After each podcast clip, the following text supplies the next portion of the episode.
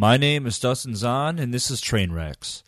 I'm back after a little hiatus, and the good news is that I have a lot of shows lined up, so things should be a little bit more regular again. Unfortunately, one of the next episodes was going to be with my good friend Joel Mull, but it had to be shelved due to some recording issues. It's a total bummer, but we're going to make it up at some point down the road. I'm hoping probably by the summertime.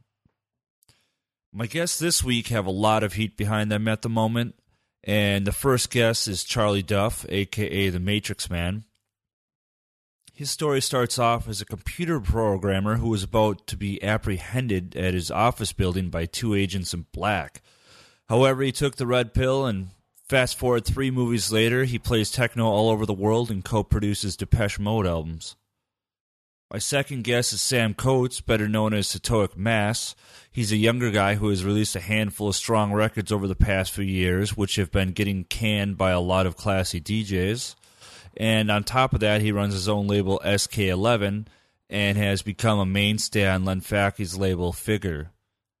Both these guys are doing great stuff, and uh, I don't want to p- repeat myself because they're going to go into it in the podcast and it turned out to be a pretty long one. So we'll just wait to hear it straight from the horse's mouth. Uh, it was a lot of fun recording this show, and uh, we put down a couple bottles of wine. So at times we kind of got a little loud and talked over each other. So it was a little chaotic. Uh, just roll with us, and I hope you dig it. Uh, lastly, I always forget to mention this, but I guess I should if you like the show, go on uh, go online and I don't know, post a link about it somewhere or tell your friends or do the reviews thing on iTunes and all that shit and basically just spread the word uh, cuz I'm I'm doing it for you guys anyway. Bye-bye. Uh, so another thing today when I was at uh, this morning I had to go get the checkup at the doctor for this health insurance that I'm this new one I'm trying to get Yeah. and I'm sitting there and they're going through the form, the application, like, uh, what's your occupation? Yeah, DJ, musician, whatever, and going through the bill of health, and they go through like the addictions and stuff like drugs, no, alcohol, no. Sure about the alcohol? And I'm like, well, I'm I, I have the occasional drink. And he's like, well, because I've I've talked to other DJs before, and this one guy, he's very famous. He's got serious stomach issues, and I told him like, you have to quit drinking, or maybe you'll die. He's like, well, I can't. I'm a DJ. It's part of the job. I have to drink all the time. You can't DJ and not drink. That's fucked up. And I'm like, I don't know about that. That's not the case. You know, Depends if you- sometimes if it you talk helps. about Jaeger, then and he's yeah. like, well, I don't know. Maybe it's different from him. You know, he is famous and successful. And I'm like, what? hey, whoa, whoa, whoa, whoa. So, anyway, should we do this? It's probably Avicii or something. Yeah, who knows? He lives in Berlin, That'd be hilarious. slumming it. Today we got a couple people with us. We got Sam Coates, aka you got to pronounce your own name because I'm still Satoke Mass. Tark Master. That's what I. That's what I thought it was, and then Yeah, I but a lot of people get this wrong. I've had so many things where the Satoke Mass. Uh, I can't even remember the other I ones. pronounced it with a Satoke. hard A, Sateok Mass. But is, That's- is, Satoke is see, that, is no, that I not think wrong? I think that's how it is. I think there's three syllables in it. okay. That that's how that's I changed my mind to that like when we decided we were going to do this podcast that Yeah. maybe that's the way to do it because I always used to say Satoic. so it's Sateok. Okay. yeah, but you- that's like a S E T O A C. But isn't this a play on, on the letters in your name? No, it's just Sam It's Coates but backwards. Which- Which is yeah, but which is what's the, which is crazy remember. to me because I thought when I first saw it, I thought it was the most futuristic shit ever. I was actually I thought it was the exact opposite, like some Pangea primordial ooze type uh, back in the day. dinosaur shit. Like, oh, I bet you that's uh, you know. ah, as in mass. Yeah, like Yeah. yeah. the other voice you're hearing here is Charlie, aka Matrix Man. Say what up? Hi, I'm Matrix Man. Yeah. but Dustin, are you not going to do the? Hi, I'm Dustin Zahn. This is Trainwrecks podcast. Well, by the time they're already hearing this, I did that. I'll record that later. Oh, you will record that. Yeah, those Oh, you're things gonna are go- a pain in the ass, though, because To do it, I can yeah. sit here and, and talk. Is for- that pre-recorded? well, it's recorded after. Yeah, because the thing is, I could sit here now, and but then it's like if I have to sit here and say like how you guys make great tracks and everything, to start blushing, and we'll have this Ah, like you do fest. the Already intro blushing. thing. Spiel But the thing is, separate. I, it's it's easy to sit here and chat with you, but if you have to talk b- on your own in front of the microphone, you know, you start stumbling over words and like, oh fuck, I can redo Yeah. that. Sometimes I I'll, re- I'll redo thirty takes on one of them. It drives me fucking bananas. What, just so- for the intro? oh yeah, Do you the not just have it like I've- already like, recorded? did surprisingly hard. I had like uh, some uh, friend Sean, Sean Ronaldo requested some drops for his Red Bull radio show, and I it like it took me. I just kid you not, like Sucks, thirty right? tries to get like to, to say what I need to say, Yeah, which but I is think it's because easy. you listen to it back as well. Just because like you want 'Cause you- you, you want to do say it and something then eloquent, and then you kind of fumble around, and you're like, oh man, this is terrible. exactly. and you don't know if like, okay, am do I actually always speak like an idiot, or am I just kind of stumbling because I'm focusing on it, or is it a bit of both columns? You never know. So, anyway, um, that's who you guys are. But uh, you guys are both basically friends, right? Yes, Yeah. yeah. but I mean, fairly uh, recent friends though, I guess. recent. Yeah. In, we- when did we first Maybe six months or so. Yeah. Okay, cool. And through living in Berlin. We, uh, yeah, we first Or- met at was it at Dekmantel? Yeah, briefly met at Briefly. Mantle, very briefly, but we, we, had been we were in touch. both off our tits. We Yeah. were, we were on one. Then. Yeah, Yeah. Yeah. Would you expect anything less? No. We, yeah, it was uh, it was a wild weekend. It Nice. Was that the festival or Yeah. ADE or what? it what? was a festival. Nice. Um, but I think maybe we'd been in brief contact before then. Yeah, we, we, we had chatted. well, We found out we were mutual fans Mutual fans of, of Like each other. And yeah, I'd, I'd always loved Sam's tracks, but then I, I caught wind that Jeff Mills was playing him, and I, and I was like, oh shit, man, that it made me really happy to see, um, you know, arguably the greatest name in techno to be giving Yeah, uh, Sam spins, and I was like, all right, this That's is awesome. cool. that's true. It kind of reiterated. I, I knew he was a badass, but seeing that was like, oh, sh- like it was, you know, Jeff is like he's very particular with his techno. He doesn't Yeah. play just anyone's stuff. He plays really, fuck. He has a very interesting Yeah. taste. He doesn't even open my promos.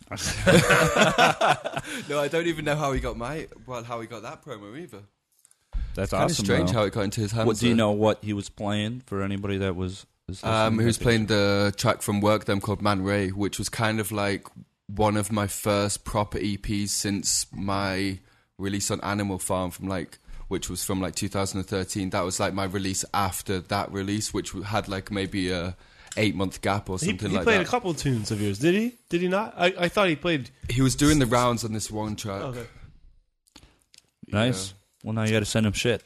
Yeah. Um, but you know, before we start, you know, just chatting about whatever, we'll do the quick little history lesson for both of you guys. Uh, I don't know who wants to go first. After you, Charlie.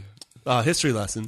Yeah, I mean, you, As in what we've done and what, et cetera, or what we're about, or yeah. Since there's two of you, we won't go down the whole history. But like, you did your first record what? How many years ago? Um, my very first piece of wax probably came out six, seven years ago. I was I had a brief stint uh, in a duo called Skin and Bones, and uh, Was that a breakbeat thing? It Skin and Bones was a, was a clusterfuck thing. It was uh we were we initially were doing a lot of gangster rap, but we were working with with pretty pretty uh big dudes, like pretty pretty big heavy hitters, like uh, namely YG and Ty Dolla Sign, who are like superstars and uh, you know relatively. Superstars. How did that come across though? Um, that was we, you know, we, I I was raised on rap and always had like an affinity for it. And after kind of growing disillusioned with rap, I discovered I got into drum and bass, and then later on house and techno, and and everything in between. So it was a really circuitous, roundabout, fucked up path. But like, um, yeah, I don't know. It was. It was a. It, it didn't really make much sense looking back in retrospect. It was. It was like very. uh uh, I don't know, what's the word? Slapdash, I suppose, or like or haphazard in, in in that we were following whatever creative whims we had. But it was good because we like throughout the years we we somehow became adept at making rap, dance music in all um shapes and forms. So it was an invaluable learning experience. Yeah, I, I- guess it was good education. Yeah, I mean, I, I I can't stress enough. I've said it numerous times on the show. I tell people all the time, the best way to become a better producer, even if it's just techno or anything, try to make everything because you Trying learn a lot. that You're not used to. Yeah, exactly. You know, because uh, I mean, there is something to be said about like kind of perfecting a technique, but that that should come later. Yeah, that's that's I, I I'm a Um, firm believer in that. yeah, and the I more mean- genres you can try your hand at, the the better you're going to be. The better of a producer I think you'll be ultimately. You know. Yeah. So I don't know. I, I think that's that's a huge thing. And then um, you know, to, to go a little further, you you, you did some stuff for uh, Delft, an album for Spectral Sound, right? album for Or Ghostly actually. Ghostly. So the yeah, so it, uh, long story short, the Skin and Bones thing was a duo, and I got to the point where I was like, I wanted to start to focus on music alone, and that's when the I started uh, trying my hand at at more house and techno oriented things. I was doing the Charles McLeod moniker, which is my my middle name and my first name, and then I then Matrix Man kind of came about, and um, the Skin and Bone stuff was actually doing r- really well considering.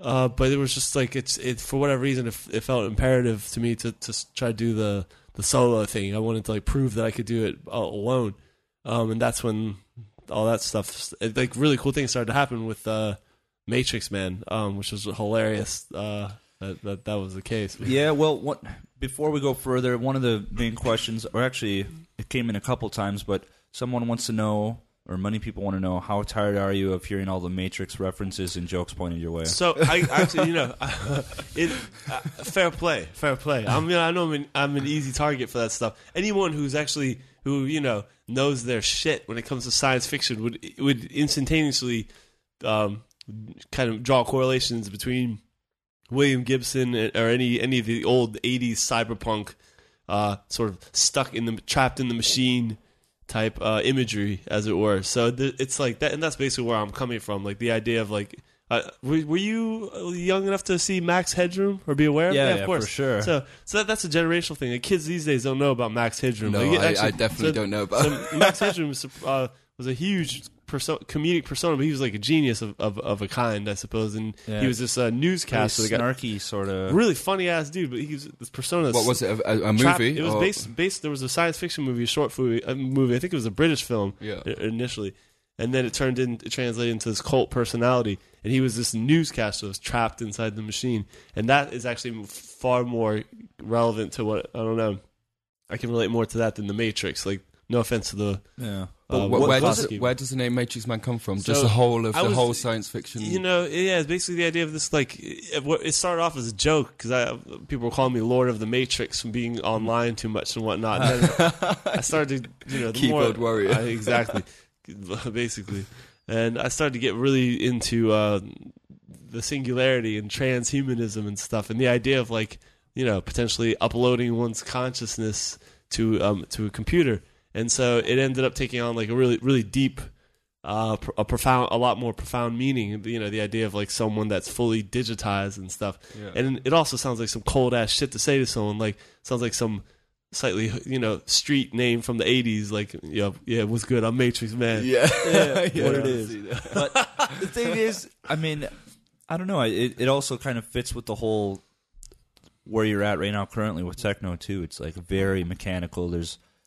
it's not as humanized, or at least I don't know what you're making in the studio now, but the shit that I've heard in the last let's say year or something. So. But yeah, didn't Max Red Max Headroom have a TV show in the states too, or does. he was like a guest, a co? I don't Um, remember. I, saw, I remember seeing him uh, being featured uh, as a guest on some talk show, but he, he was like his humor. The, he was actually a really funny, really sharp dude. I got to show you some I of would the say, videos, Sam. definitely I think he was in Pepsi commercials or something. Oh yeah, he was doing. pa- he was like he was massive, but and he, but it was actually really really cool, conceptually really cool. Yeah, and he would always like uh, stutter or whatever because Oh, the it was like- was off or whatever. ap- apparently, there's actually a, there's a preset on this is some geek geek talk. There's a, I think there's a um, an Eventide H3000 preset that does that. really? Yeah, that'd be exact, awesome. an exact preset that they use for that particular. That's thing. why. Didn't you just get one of them? No, I, am I'm keen on getting one. I I, I need an, uh, an Eventide. Uh, Just for that. Yeah, I know, right? good luck. Find one in good condition, and then find one for an affordable price. That's well, that's the thing. Uh, the plug. I just I've I caught wind that um the Eventide have plug-in versions of it. I'm actually th- considering getting one, just even though you know the hardware would be not so superior. great, honestly. Not so great. You tried it. Yeah, well, I mean, I, I don't own it, but I've tried it in other studios, and at first, I have some friends Yeah. that bought it, and they were pretty feeling lackluster on it. Really? I'm like, well, fucking fire it up. I want to give it a shot. Yeah. And I mean, there's like cool presets. You definitely get some use out of it, but it's not like having the unit. So you know? well, and for with that said, for three hundred bucks, you could get uh you could actually buy like a um in a Ensoniq DP4 or some some some actual hardware that would probably have lo- loads more character than a Yeah. If you know how to use it, yeah, Yeah. for sure. digital plugin. Um, do you have any other questions for you? no. Um, so let's That's move on all. to you. good. Have a, have a good one, man. No, that was- thank you, man. over. Ciao, Charlie. nice one, nice one, mate. Yeah. so Sam, uh, Go on. you're you're relatively new to putting out records and everything. Fairly new. Last yeah. what three years, roughly, something like that. Definitely three years. I would Uh, say three years is a key point. I would say four years, but I don't know whether I count the first ones as. I don't count my first ten. I'm just kidding. No, no, exactly. I don't know whether anybody does. Yeah. I feel First I, ten records were shit. now when that I, when think I'm looking it, at an artist, I always skip back to the first records because I always think they're the ones that are going to be most unknown. But then actually, they're kind of like the ones that you should really miss out. Yeah, you never know. I feel like that with my career as well. as in the, the the first part of people's career isn't the best. Do you think? Well, Not unless you're like somebody who's Unless you're a genius. ultra, like James Ruskin or somebody like that, then you're gonna always go back to some coda stuff. for sure. But so I mean, um, I have some questions actually. If it, uh, for saying, Yeah, go Yo, for it. have, have you always made techno? Did you make anything else before? Like, no, I, I always fancied you were maybe a grime producer or something in your previous incarnation. no, I, I used to listen to a little bit of grime in Did the you? past, but it was only a brief stage. I actually prefer grime na- more nowadays than I did back then. It's uh, the Because sound grime- design of grime it's nowadays mental, is quite man. good. It's great. It's really cool, actually. I mean, Like, when it comes, Stormzy is pretty good, Oh, and Stormzy's also sick. I listen to uh, oh, I can't think of the names. Rico is one of my. f- Uh, there's a, a rapper. Yeah, yeah, yeah. Um, Giggs maybe. Giggs, okay. There's some other people. Um, oh, there's this one guy that I listened to the other day, and I was really impressed, but I can't remember his name exactly. Yeah. So you've been techno the whole time. Huh? Um, no, it was kind of like mainly maybe minimal because Okay. that's the kind of thing what really got me into electronic music was Yeah. listening to minimal. I mean, Minus back in the day was kind of like it was a was a thing in their own category, and you couldn't really you couldn't really miss out Richie Hawtin or like the No. whole Magda Gaiser or Troy Pierce. Like Troy Pierce, Twenty Five Bitches is kind of like a classic from my childhood from 16 plus, you know. So so you, you never messed with, around with. This is hilarious. I'm like, dude, you never messed around. with it. It's I okay. give a- I can just kick back and drink. I'm, I'm uh, relieving D- Dustin of his duties temporarily. Yo, You've what's had the- enough though, 30, 30 episodes deep. Yeah. Oh, damn near forty. So Before you- so went on vacation. What, what's uh, did you ever do house or anything? It's only no, been it techno wa- the was. I. I literally I tried to make house a couple of times. and, uh, Honestly, it just wasn't for me. That's a good Like idea. I'm not the type of guy that would would make house music. So I think that the darkness of minimal and then the darkness of techno kind of all all wrapped into one. That's what the crossover period was because I feel like maybe in 2008 there was this whole. Before that, there's this whole like uh, maybe like DC10 and a lot of clubs in Ibiza, they were playing Yeah. minimal and like proper minimal. And then there was this whole crossover within the pace, within the space of like six months or like a year, and everybody started making house music. So that was the kind of point where I was like, I don't, I, yeah, turning point where I was like, I don't want to listen to like house music; it's too happy for me. yeah. And then maybe like, uh, some real tortured soul. yeah, dark- exactly. I think Function actually came to Manchester one time, Yeah. and that was like a couple of friends were like, "Oh yeah, we should we should go and watch this guy," and we, like we didn't really know who who it was exactly. He's a we bad went man. To, yeah, exactly. and then we went to watch him, and then it was like that was it from there. And then started listening to like the CLR podcasts by Chris Liebing, Yeah. and then all them kind of like Dustin's on. I think was on there for I was on a bunch. early. yeah. Yeah, yeah, yeah. That's right. You've, uh, exactly. you made quite the. You made a few cameos with that. Yeah, I, I, I think outside of the CLR crew, I might have been the guy that did the most on there. Yeah, But I definitely I- recognize that name. Don't quote me on that, Quite but I'm real pretty off the sure. numbers. Yeah, but I mean, at, back then when that podcast came out, it was kind of like it wasn't the only game in town, but it was, one of the only ones. It was and a big, It was a Yeah. big deal. So, there weren't many people doing was, proper definitely. techno Yeah. podcasts. and I, I it can't. was I'm- it was it was really credible. So if I did one, let's say Drumcode record a year and one CLR podcast, my schedule was full, Yeah. and I was doing it a shitload besides that. So you mean in terms of gigs and stuff? Yeah. Oh damn. That's now, wild. like I did a podcast a little over a month ago. I don't think anybody fucking listening knows that I did it. You know what I mean? Which Like, one was it? exactly? Invite's Choice. Go download it. Uh, but Actually, I'm a huge fan no, of I- uh, of in well, of Invite's. Uh, yeah, he does a podcasts. lot of good stuff. yeah, I mean, there's uh, there's some cool stuff on there. I don't download as many anymore, but once in a while, I I want to see what the fuck people are Yeah. up to, and it's kind of a who's who of techno. But I, at the prefer, I moment, preferred so- it when he did his intro though. because there Oh, was yeah. like the early ones, which was like in his Dutch accent with the "Hello, Mm. this is Invite." it was really. That's the thing. You need the He's introduction. a madman. He he read out my track listing back to me. He was like, "Hey, I recognize every track except for this one. What is this?" And I was like, "Oh, it's this track." And he's like, "Oh yeah, I have the vinyl. It's the Track black one, right?" And I'm like, "I don't know what what, what which Damn. one it is." And I'm like, "I did. I didn't even provide a track list." And he Yeah. like he he knew every fucking track. And I was Yeah. like, the dude's an encyclopedia. No encyclopedia. swearing, Charlie. Nice. Oh, sorry. Are we not? Are we, Say- you can say all the seven sinly words. whatever. uh, but the thing is, is yeah, I mean, like Sunil Sharp is kind of like that as well. Do you guys know of him Yeah, from Ireland? course, yeah. No, I don't. He's actually like talking about that Jeff Mills record. My uh, friend Andrew, who does the A and D, Hmm. he was the person that said to my friend that Jeff Mills was playing my track at Live Festival from like not last year, but maybe the year before. He texted my friend Andrew, and then Andrew in turn texts me saying that he'd spotted that he was playing that track, which was Nice one. so he is a he is a definite legend from all points. Yeah, I mean, he's a great DJ also, but he he's got this thing that's worth checking out. It's called the Quarterly Crate update Yeah. or something. And it's like- just him on camera for three hours going through his record bag, playing Wow. records for like a minute, and being like, you know, here's a new Matrix Man. The old ones were better, but this is still pretty good. You know, shit like that. standard. standard. No, and that takes a lot of dedication as well, and To do also that the stuff, whole yeah. of the track listing is there as well. But he is like Yeah. he is dedicated to techno.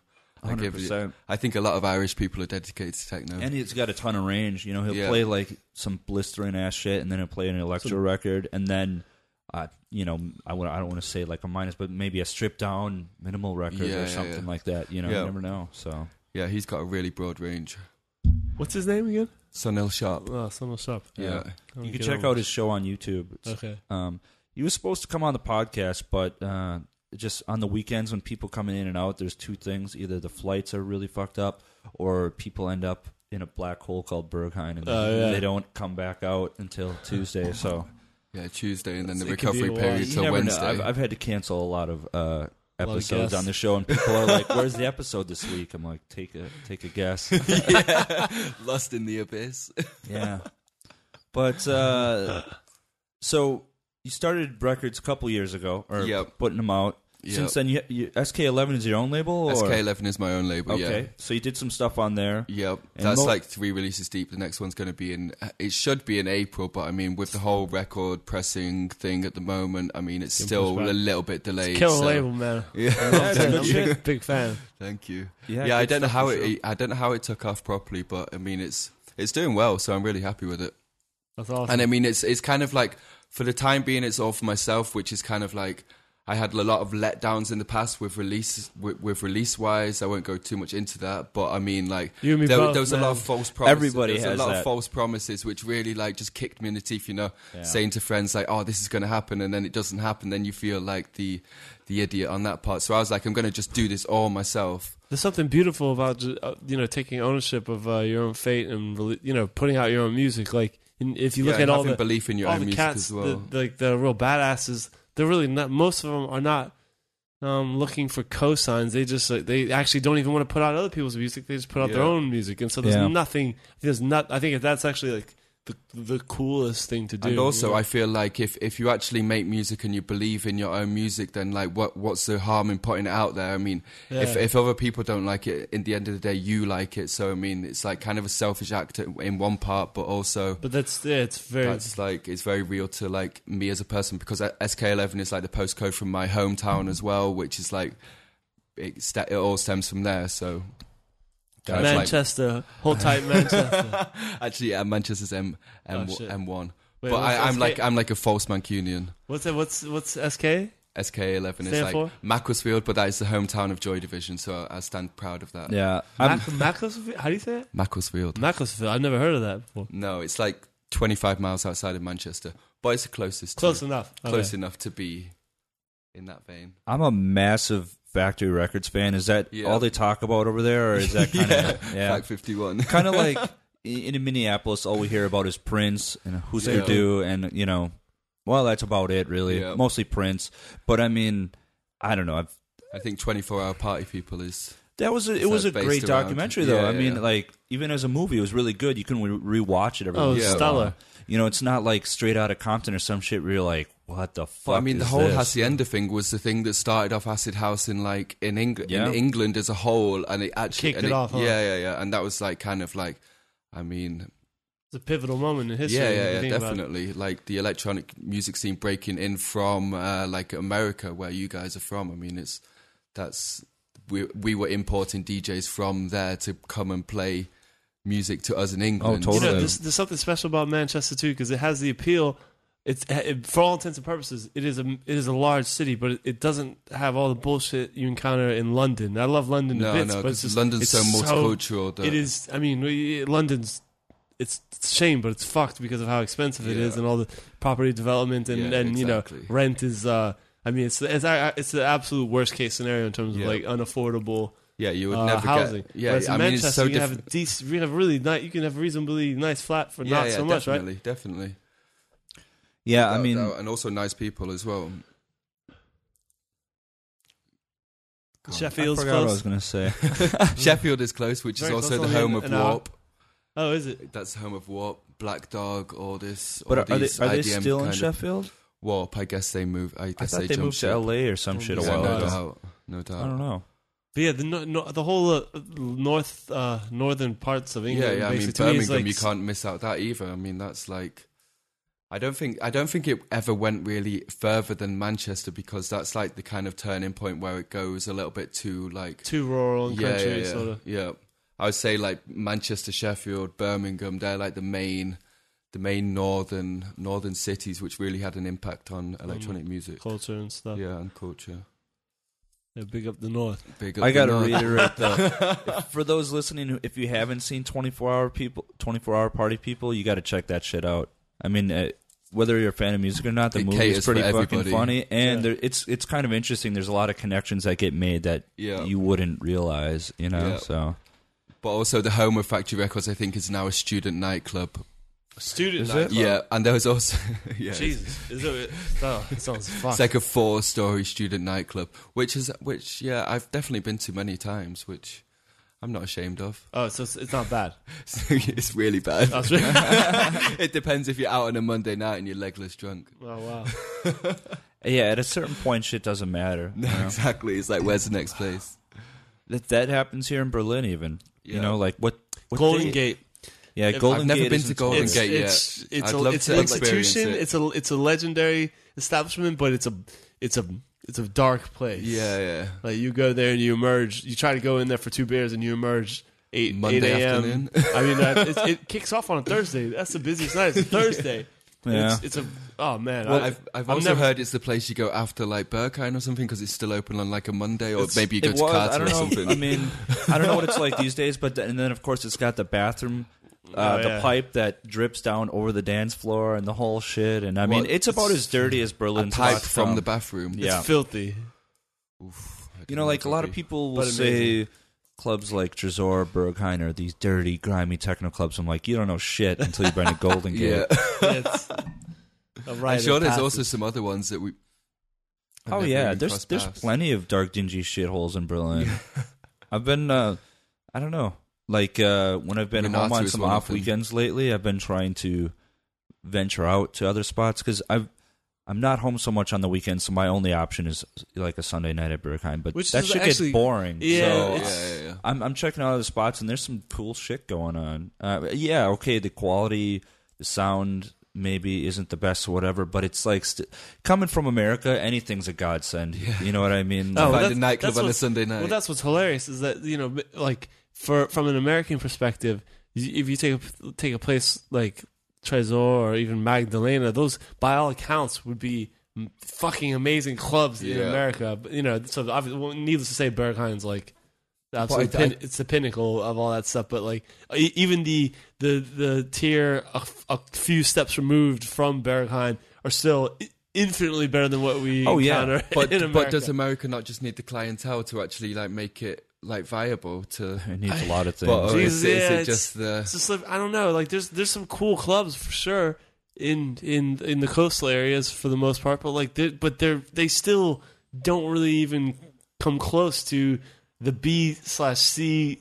Where, where grade- have you experienced that maybe comes in like at, at a reasonable distance to the clubs in Europe? Oh, that's tough, man. Where in the states? Yeah, Yeah. that's tough. I mean, there's great There's clubs good in parties. North America. You got um. but European caliber though, like that's tough. Put it you know, this with way: lights and stuff. Output is a Output's- European caliber club. I haven't been to Schimanski Yeah. since it was redone.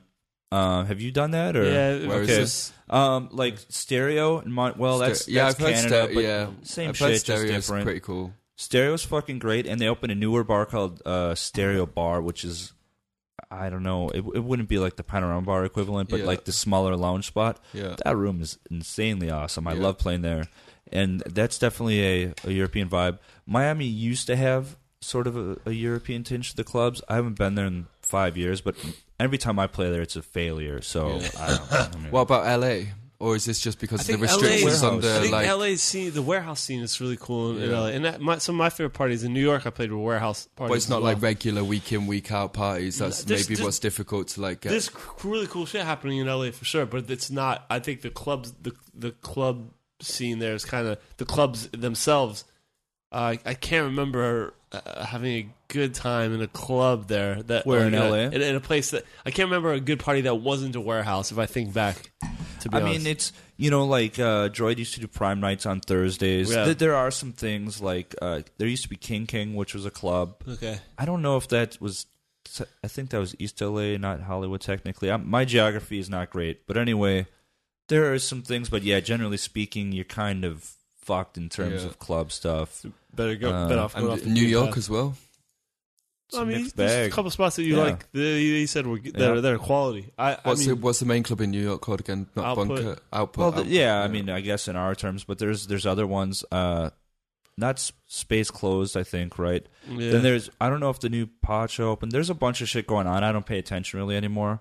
But I mean, there's tons of parties. Like Bunker does a thing. I, the it's at- Unter party is supposed to be really good. I I heard. heard that's incredible. It's like you can um, go for all weekend. But that's Yeah. yeah. crazy. Nice. Um, but apparently there's a lot of badass um warehouse parties popping off in New York right now too. I haven't been, but uh, I hear nothing but good things. Yeah. So Actually, now that I think about it, I had a great time at the spot, the Good Room. Um, yeah, I yeah, heard Good about Room that is too. quality, and even Bossa Nova can be. There's, there's, there's some interesting little.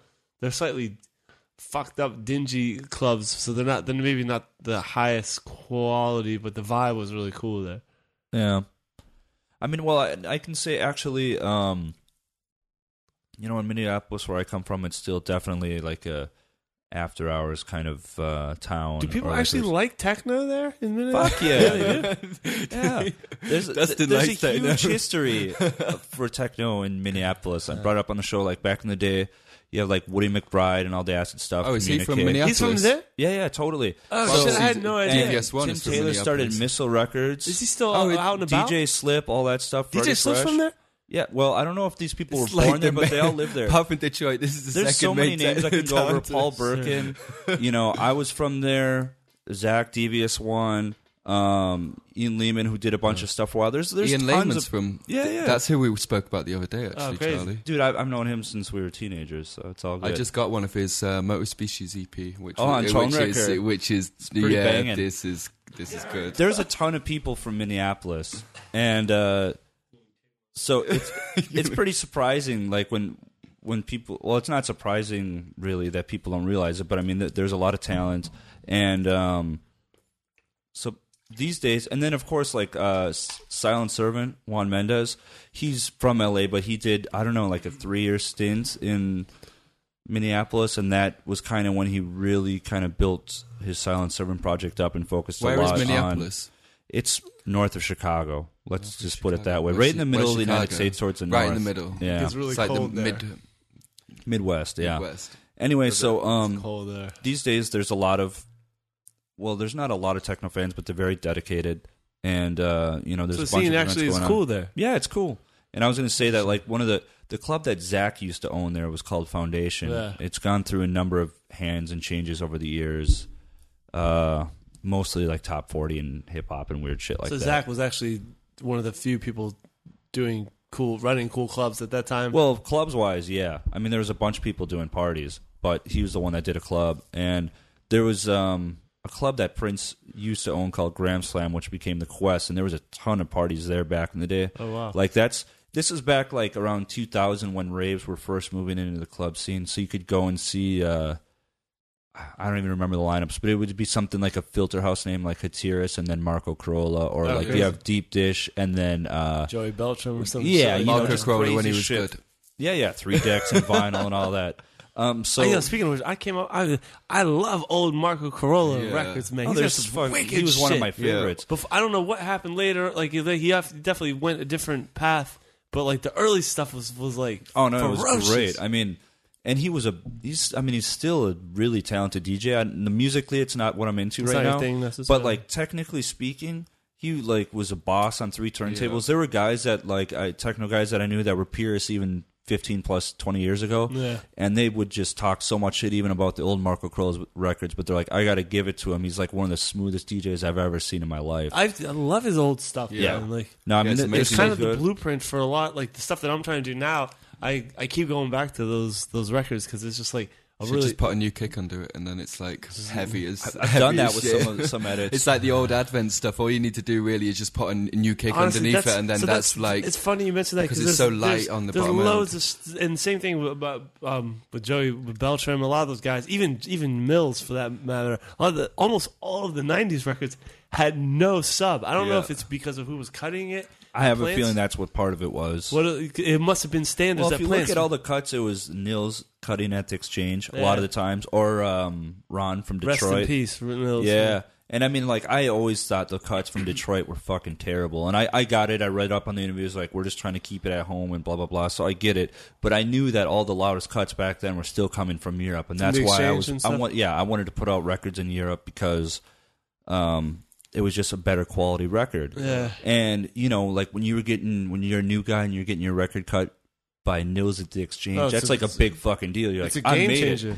But then when you listen to these cuts now, and you're just like, these these sound like shit. Like, because but at the time it was the best, you know, the best. Now, like, but the fidelity changes. Like, even compare a track to three years ago Yeah, to now. standards. I mean, what I have on this stupid laptop in front of me is, you know, in 1995 would have easily been a quarter of a million dollar studio. Yeah. You know what I mean? So Well, that makes that makes me inter- curious about what what if we think that about just like five to ten years ago. What would we think ten years from now? We'd be Yeah. listening Oh, and back it's to gonna get crazy. We'll be thinking this is dog shit. We're Yeah. totally. And, I mean, that's, that's why we keep redoing, refining our mastering techniques or EQing and stuff like that.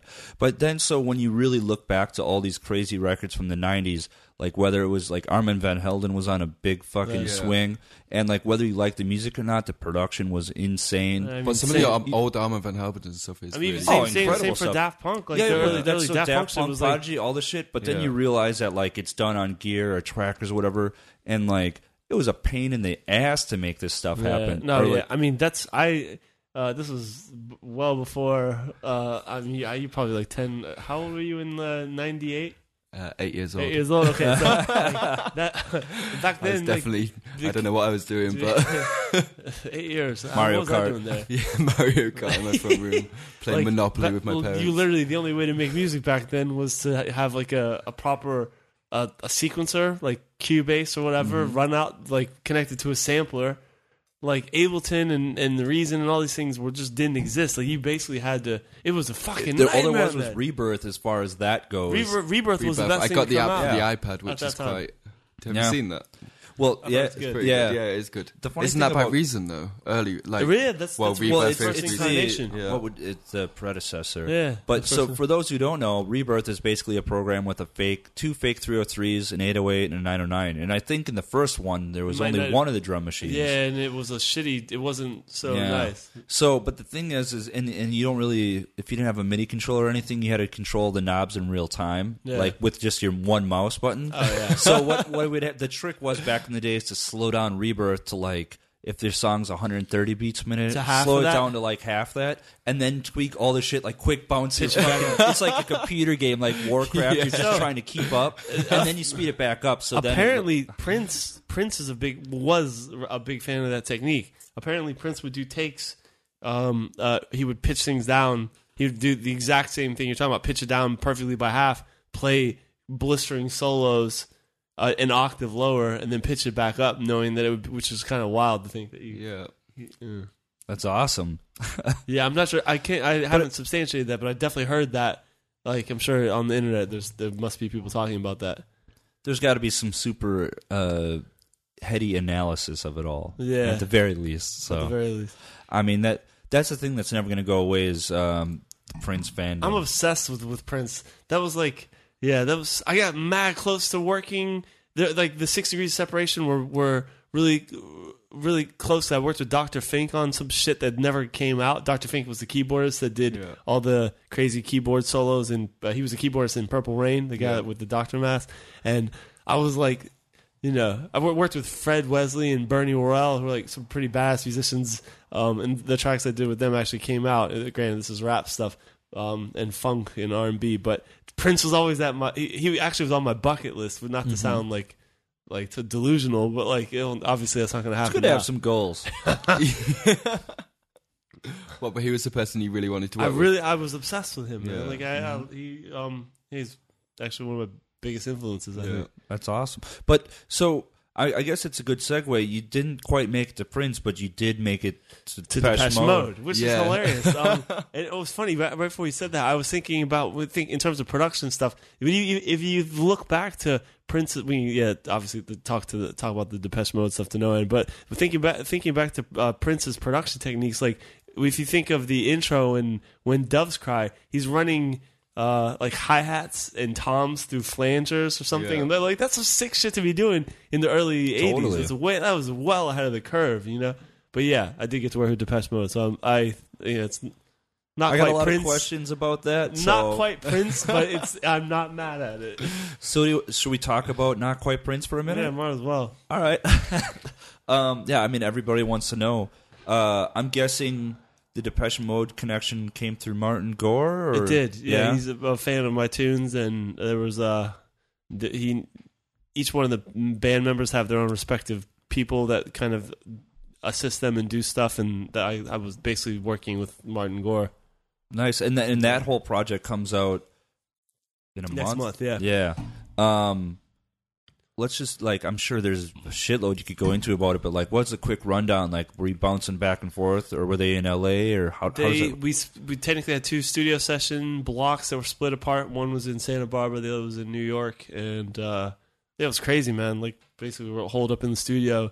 James Ford was the producer, um, and I was in charge of doing synthesis programming and drum machine programming. So it Sounds so Um, high tech. it's hilarious. It sounds a lot more, uh, you know, involved than it than it really it really was. But I, I still got to, you know, sitting there patching crazy modular synths and. Mind you, I never worked with modular synthesis before going in there. So I walk in and it's like half a million dollars worth of Euro rack gear, and I, I almost shit myself. I was so intimidated by it. Like, but where do we go from here? I was like, oh fuck! I, I was like, yeah, starting from ground zero. I know synthesis. I'm really comfortable with synthesis, but I'd never used modular gear, so I was to say I was uh, in over my head was an understatement. But it was uh, that was it was part of the fun. I mean, if if you understand how to, let's say, design a synth patch, like it's the steps of getting from A to Z, then it should be the same. But the reality is that it isn't because every one of these little modules can be different. They all Yeah, and also they have a behave mind of their differently. own. Yeah, and so you don't you have an idea of where you're going, but you don't know That's exactly the how thing. you're getting there. That- and so it is, in a sense, it is horrendously inefficient. Like there were times when we would be trying to come up with a simple lead. Or Oh, not even a lead. We would be trying to come up with a hi hat pattern. Three hours later, we would. You know, That's why you Martin spent Gore so long would be- working with oh, them. God, I mean, Martin Gore and I would be like. At one point, we had a hi hat pattern that had some weird delay thing that was being clocked in it, but it sounded like aliens chattering, chatting to each other or something. It was like hilarious, man. Like we would get, it, we would have. It definitely is not efficient at all. And But also, you can lose it so easily if you just twist one one Oh, wrong yeah. thing. Then it's like completely gone. Oh, gone. and tuning was a, a perennial nightmare. Like we Yeah. would, there, there was we forever would have to uh, pull up a, a pl- one of the, the, the tuning guitar Yeah. tuning plugins and Yeah. and make sure it was in key, and then we'd be, is that in? And yeah, no, it's actually Yeah. slightly out. And but it was, I mean, it was crazy. It was super fun, man. I'm sure it was a fucking crazy learning experience. Oh, it was uh, wild. You know, and I, I. I can just imagine the kind of stress because I'm familiar with doing obviously on a, a smaller scale because it isn't Depeche Mode, but like flying somewhere to do a studio session um, where it's you or somebody else spending the time and the money. You have possibly renting studio time or like you're getting like right now I'm also working on some projects with some other musicians and stuff. Nice. So it's like trying to get everybody in the same place at once, have Yeah. the studio available. You got to show up with your A game on. You can't just show up like you know if you if you guys hang out at, at one of your other houses, you can like sit around and make some tracks and be like, fuck it, let's eat a sandwich or play a video game or something, and then go back to playing with hi hats. Yeah. you got to show you got to show up and be like ready to tackle the issue, even if you're not like inspired that day, right? Yeah, and that's for damn sure. There were moments where I, it, like, no, yeah, you basically had uh, had to be ready to to try to dial in some hot shit at a moment's notice. So you're like, it was high stress. It was high. It was highly rewarding, but high stress at the same time. Um, How, How- do you, how how long- do you feel about it now? It, it it was crazy, man. Like we, um, it I got a little more involved than I initially expected because we finished the album early, and um, we had basically they, they were aware of the fact that I come from a, a producer background, so they were like, hey, like rather than just you only programming synths and drum machines, why don't we do some alternate versions? So we we did five me uh, basically the the band and then this other fellow Kurt and I did five remixes that are coming out on a bonus disc, which is really cool. Um, so it's like not only did I get to work on the actual album itself, I got to do five alternate versions, and then there's some other shit that happened that I can't tell talk about, but it involves me being doing something cool with the band. But that that will ha- you'll That'll see come you'll later. see it when it happens. Yeah. awesome. Um, but I mean, like, so but yeah, it was fun, man. It was crazy. you know, I'm- I'm just trying to kind of conceptualize all this. So, you know, you, you work on stuff. I just have to imagine, like, here's the thing: a lot of people are always curious. They want remixes done or whatever, and uh, we could talk for a two-hour episode solely about remixes, Yeah. the good, the bad, the ugly.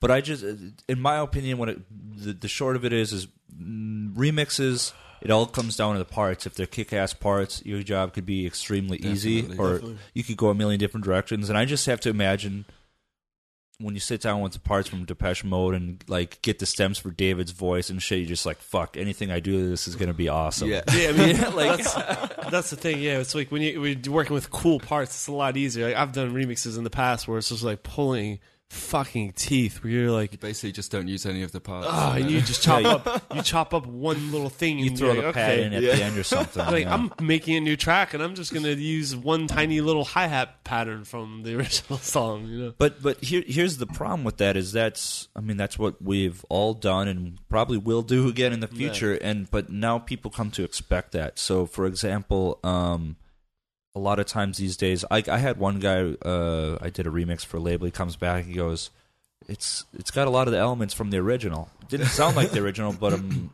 you know he's just like it, it was similar enough. And I'm like well what are you thinking? And he more or less eloquently said that he wanted he a expected brand a new whole song. new track, and I'm like, well, then why didn't you just Yeah, ask but isn't for that a what, track? in essence, what a remix is? It's Well, taking what the yeah, but now then- now people are under the impression that it's like I want a Matrix Manor, uh, Yeah. Sataic, Setaoc mass track, and then you just throw a fucking sample over the top, and that's that's what the the newer generations. You know, yeah, and I'd say I would actually say their their expectations are slightly fucked. Like like it, I come from an era where there were r- gratuitous, redundant mixes, meaning remixes of of tracks that were almost barely different from each other. Like one would.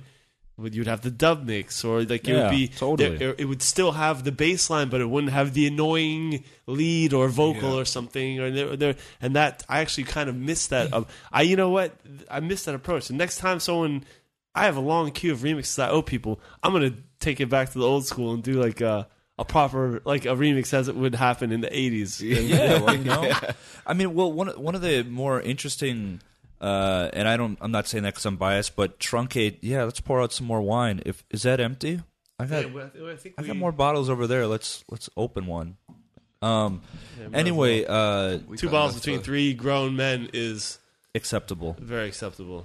Yeah, you polish yourself not off. for a yours sec. yet. I'll I'll drink up. I've been chatty. uh, so David Truncate, he did a remix of a track on my album "Miss You" on Yeah. Drumcode, and when he He's a bad motherfucker, by the way. I'm a huge fan. of Yeah, this everything he touches Yeah, he's kind of great. turns to gold. yeah, yeah, I mean he's he's super great producer. So he made the track, and what the, the interesting thing about that remix is that, uh, as far as I know, every single thing you're hearing in the track is from the original. It's you like you compare the two and you're like, oh wow, this is it's in my opinion like the perfect method of a remix. It's But all the se- same sounds, sequenced kind of redone. Just tweaks. it's not yeah. ripping off the original, but it's like it's just rearranged. Yeah. It's its own know? thing Yeah. recontextualized. Just basically. pull, pull the mic up just a little bit towards you. Thank you. No problem. Um, but yeah, so uh, I, w- I was kind of surprised by that because you don't see that too much these days. But then again, I, I think it comes down to having badass parts, which I do. No big But deal. also, there's a, yeah, exactly. But also, there's a lot of lazy remixes out there. Yeah, when you listen to some people and then listen to the remix, then it's like, I've done some of those too. Shit. Sorry, that pop filter's a little wacky. Uh, no, no worries. Nah, um, I am. I think everyone has. You know, yeah, if you're not inspired by it, you should probably shouldn't be doing it. But there's, a kid- there, I mean, we've all been in in case in situations where we have, you know, have to honor some commitment that we've made, yeah, made. maybe a deadline or of some or honor the rent. Yeah. you know, you're just like I, these days. I don't really do the remixes to collect cash, but you know, when I was 21 years old and I knew I could get, uh, you know, pay rent quickly with Yeah. that, I'd be like, "Fuck it, let's just do it. I it." feel that way. Um, yeah, there's no, you know, that's part of the hustle. Like when you're like, shit, if I that that actually fed me many many a month would would pro- pro- provide food, even though in retrospect, creatively, I might not have been necessarily And I think necessarily. that uh, inspires also your originals. If you know you can sort out your rent when you're young, and then you can just you can just sort that out, and then you can go and do that, and then focus on your original material. Then you can like be free to do that rather than thinking about where the next rent payment's going to Yeah. come from or something. it's a big source of stress. you Yeah. know? big time. I mean, I don't know, like I, and especially nowadays, I mostly do remixes just for friends or whatever. So of course, I want it to be good. Yeah. And that, that means I don't mind if I Take your time I might on make it. three or four different versions just to see if I can do anything better or not. Yeah. And sometimes that really pushes me to make even more shit where it's like, okay, the guy's gonna want just one remix, but I know I got two or three other Has this, tracks. has this for ever happened to either of you where you, you do something so good that's so different that you're like, you know what, I'm just going to set this aside and Oh, yeah, Actually, I had, I, had it, I had it quite recently. I was like, I, I sent it to my friend, and I was like, "Do you think I could just pass this off as an original rather than like a remix?" because I, I had that just- with uh, this track and did Stranger to Stability. I'm just like, this loop, Yeah. I'm, sa- I'm setting this one aside. You're like, but but you, you you did the it was Len Faki Stranger to Stability Dustin's own remix, wasn't it? No, no, it was the other way it around. was the other way around. He did the remix, but He did the when I had the remix. original, I'm just like, mm, Yeah. this loop's dope. Uh, Yeah. I'm keeping this one. That was that was actually like that was a classic. yeah. Good job. Well, yeah, that is a banger, man. Yeah. Yeah. It's great. You guys have nice music too. Never heard any of it. no, I, I have brought the tracks. We're decent. Yeah. We're, we're all right. Um, Jeff, Jeff Mills occasionally plays us. Occasionally, I He's think played I me. think he's, he's played Sam more than he's played me. That's for damn sure. I c- yeah. Well, that's soon to be revealed. Oh, with You that. never know. Oh, that's right. Are we allowed to talk about anything? Yeah, yet? of course. Oh yeah. you know, so I got I, I someone brought up a question. Uh, Yeah. you guys do you a have any more questions? I got a fuckload. Can I give a shout out while we're just in this interlude? Yeah, let's have an interview. I want to give a shout out to Dom Habgood because he is an avid listener of this Trainwrecks podcast, and he was he was saying to me at the weekend he really wants a shout out. So I'm going to give a shout out to Dom Habgood. He's going to he's, Habgood he's, he's going to really Happy birthday, really man! No, Thanks for listening. It's not his birthday. I doesn't care. I tell him to listen to it on his birthday. big up, big up. Big up, Dom. big up, Dom. Hello. um, what were- what were we talking about? Before Oh, we were, so we were uh, we were going to Oh. talk about uh, the whole reason why uh, yeah, you guys. these these two geezers are here uh, is be, uh, basically because we we have worked on music. We're Yeah, actually yeah, done got a a collab coming. Yeah. huh? we've worked we- on some musics. But all the tracks we've worked on are the ones that are actually going to come out. I think there's just one spare track which is probably not going to see the light of day. But I think all the tracks we've worked on so far are going to be released, which is kind of good percentage wise in Super terms cool. of Yeah. like studio process. Yeah, when we it didn't actually take us that long. We it was fair. It was it was really like there's sometimes when you get in the studio. Uh, and it, things r- just flow Yeah. naturally, and we like we I don't know we I were, had that last week, man. I'll Did tell you? you about it in a minute, but go on. Oh, that's awesome. Um, it's well, you know, I'm sure, but you, we've all experienced the opposite. Where you get in the studio and you're just like, oh, for fuck's sake, mate! Like, It's like, like someone, dull it's like and- someone just but when there's too much ego, it doesn't it doesn't flow harmoniously. But when but when people can put their egos to the side and do what's best uh, for the for the greater good of the track, something really amazing or beautiful happens. And that was like, uh, you know, Sam and I are both on very similar wavelengths in terms of what the what we like and what we like to play and stuff. So we like we had when either of us had a strong opinion about something, we there was no hesitation about okay, that's the direction we need to take, and that's like really cool. and to, also, I think I think the collaboration was planned really well as well because Oh, yeah. before before we even got into the studio, we had like a structured uh, detail of how we wanted like to proceed with the collaboration, like maybe some outlines of some rough things, and also we had like a, a sample bank of kicks, hats, claps. All percussions and things like that. We had like a big, so it was big folder planned project. in a way. It was, it was, uh, it was, pla- it was planned planned. It was planned for the basics, like structured from the whilst we- whilst we also, at, at a moment's notice, we kind of would we would eschew a, per, a particular direction for a track and go somewhere totally Yeah. different, and it was really cool. Um, Yeah. like It- nothing was nothing was sacred. Basically, No, we were no, really no. trying to just do. We were trying to do make some shit that we were really excited. Yeah, yeah, yeah. about. which I definitely think we're both excited about this. We're oh man, I played yeah. the one track at Berghain. Yeah, yeah, Well, yeah. that's- Yeah, that's I why was I'm there asking. And it was Some- it was It dope. sounded fucking- it yeah, sounded good, right? It sounded better than I ever imagined it to because uh, sound. Paul Cav, another uh, big time listener of the show, what up, Paul? He's like, I want to know what's up. Charlie played this track at Berghain. Talk about it. And so is this what this past that is the weekend track. or a And I week know ago? Paul. Big Must up be. Paul. Oh yeah, big up, large up, large up the man them called Paul. big up, big up Paul Krause. Oh, not Kraus, Cav. Cav. Irish dude. But big up Paul Kraus too. Oh wait, oh shit, no, it's a different Paul. yeah, we got di- We got a couple of Pauls listening. Paul one and Paul two. We have Anyway. numerous Pauls in the building. Can we, can we we talk? have five different Pauls. We have a German Paul. and Irish we Paul. have Jamaican Paul as well. So what did what did Paul want to know?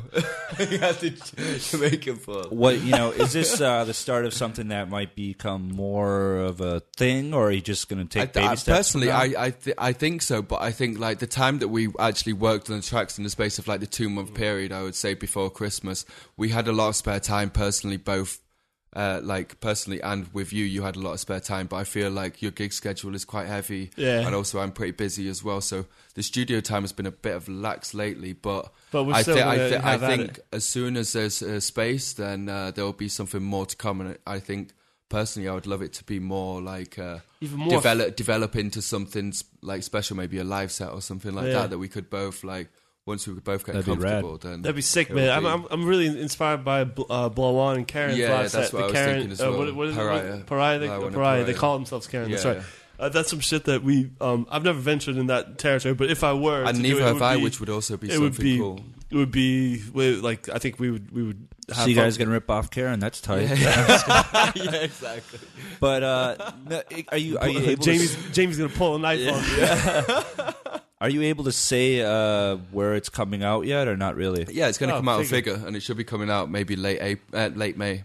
Okay, cool. And you've already got a few things out, two or three things, right, on Figure. Yeah, yeah. No, So- I have I have two EPs Is out it with safe them. to say that's kind of like for now your home at the moment? It is. or- It is a main base, definitely a main base. Um, and they've also like putting out records from me when I'd only had a couple of records beforehand was like really important. So I hold I hold a lot of uh, I hold a lot of uh, respect for them to do that because not a lot of labels will take on someone young. So personally, I feel like really privileged to be on uh, a label like that Yeah, and for them to accept awesome. the music. So It's a good look. yeah, For I sure. think I think yeah, it's gonna be it's gonna be for a while. I'm gonna stay with Figure and release with them. Definitely, nice one, man. So long as there's a good space job for and me. good luck. Yeah. Yeah, Um, I want to talk about me now.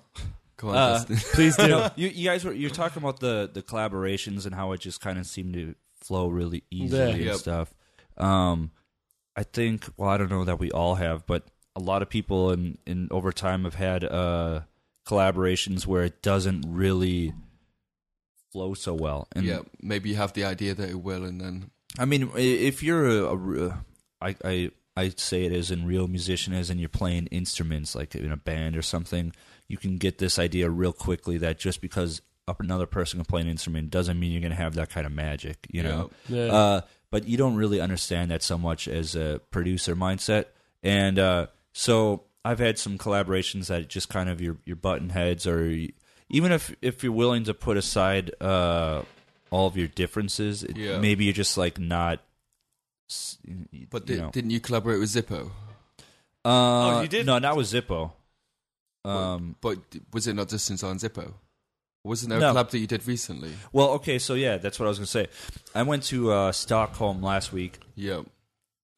and uh, I, I did another collaboration with Joel Mull, who is a longtime friend of mine. We did, He's a cool did- dude. yeah, super Yeah. cool dude, one of the nicest. We did stuff back in the in the past. Yeah.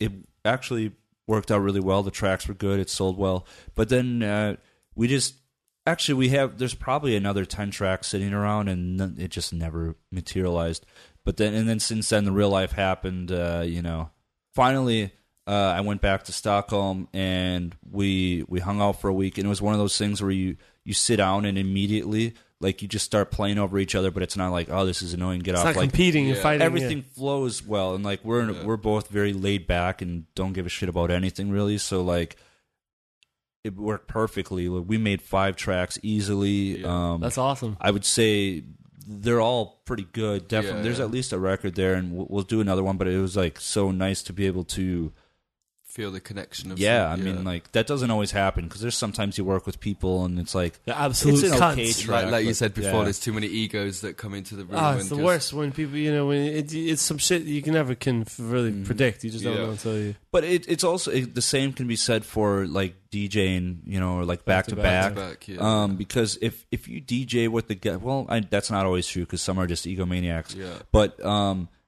if you di- if you DJ with a guy that's or a girl that's laid back enough that has enough gigs, they're kind of just like whatever. They realize that it's not all about them and you're just playing records and having fun. Yeah. Then it can be a really good time. But a lot of times you get guys. Like especially if you don't get to play so often, they're really hungry for time on the deck. And so also, they like, just hog the mixer as well, even Yeah. after their track's finished. yeah, still like you're trying like, to DJ and they're flicking switches and shit.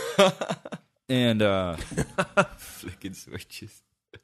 I don't know. if- Yeah, but I mean, I don't. It, it's it's just to be. It's too much uh, when that works out. And that's why I think a lot of back to backs fail. Yeah. But then there's some people that play so well together back to back, and it's because they just they they But get also, each it's a, other. it's a real challenge as well. Even if the person is an egomaniac, then it's still a challenge to, To like, make it coherent to like and stuff yeah, and- to actually like like get into the groove of what they're playing and what you're playing. And as long as they're kind of like also playing to what you're playing, then it's kind of Check- like it's hard. Like you, yeah, you could be in the zone and then your match, buddy will match play. tracks and things like that. It's, Your buddy will play Sandstorm or Yeah. something and really fuck you yeah. up. and then you get have to twice, mix out of it. twice in a set. Pulling rewinds. or yeah, I mean, it's just like you you want to bring it back down, and they're like, "Nah, it's time to fucking rip it up now." You're And like, you're oh man, Yeah. Man, it's eight in the morning. You mm-hmm. sure about that? You know. yeah. The back to There's back thing 20 is people tricky. left. Sometimes it can be amazing, and like, otherwise, other times it can be disastrous. Do either of you guys have people that you find you can play together well with? Mm, not for a long time. I mean, back in the day when we were in Manchester, I used to play back to back a lot with Cleric, but this is before he was known as Cleric. This is when we were like 18 years old. Mm-hmm. Oh, you know, this is like a student party when when the main main event would be house music, and then It's like After- electro-ish stuff. yeah, yeah, and then? then Okay. and then like we would come on always a closing set and play back back to back and play techno. Like Oh, it, nice. it would be known within our circle of friends that we would come on and smash out the techno. So, but that that was, a, was that was that was fun. That was fun times playing back to back with that. But actually, I have a I have a back to back set coming up in. uh Tbilisi, I, I don't know the pronunciation, Tbilisi? and no, at Kiddy, Giddy, okay. uh, with Stephanie Sykes, Nice. who's uh, so that'll be interesting. That's the first back to back for a very long time, so it's going to be fun. Definitely, I'm looking forward to it. What about you? Um, yeah, I I used to back to back frequently with my buddy Vin Sol. Um, he uh in this day and age, he's playing predominantly house and disco and stuff, and I've definitely taken a uh sharp uh right turn, I suppose, um, because I'm playing predominantly techno. techno. But it, at my core, I do come from a house background, so it's some. Yeah. He's a cat that I can I can still throw down with, and you know it'll be it'll be seamless. Um, yeah. Nice, yeah.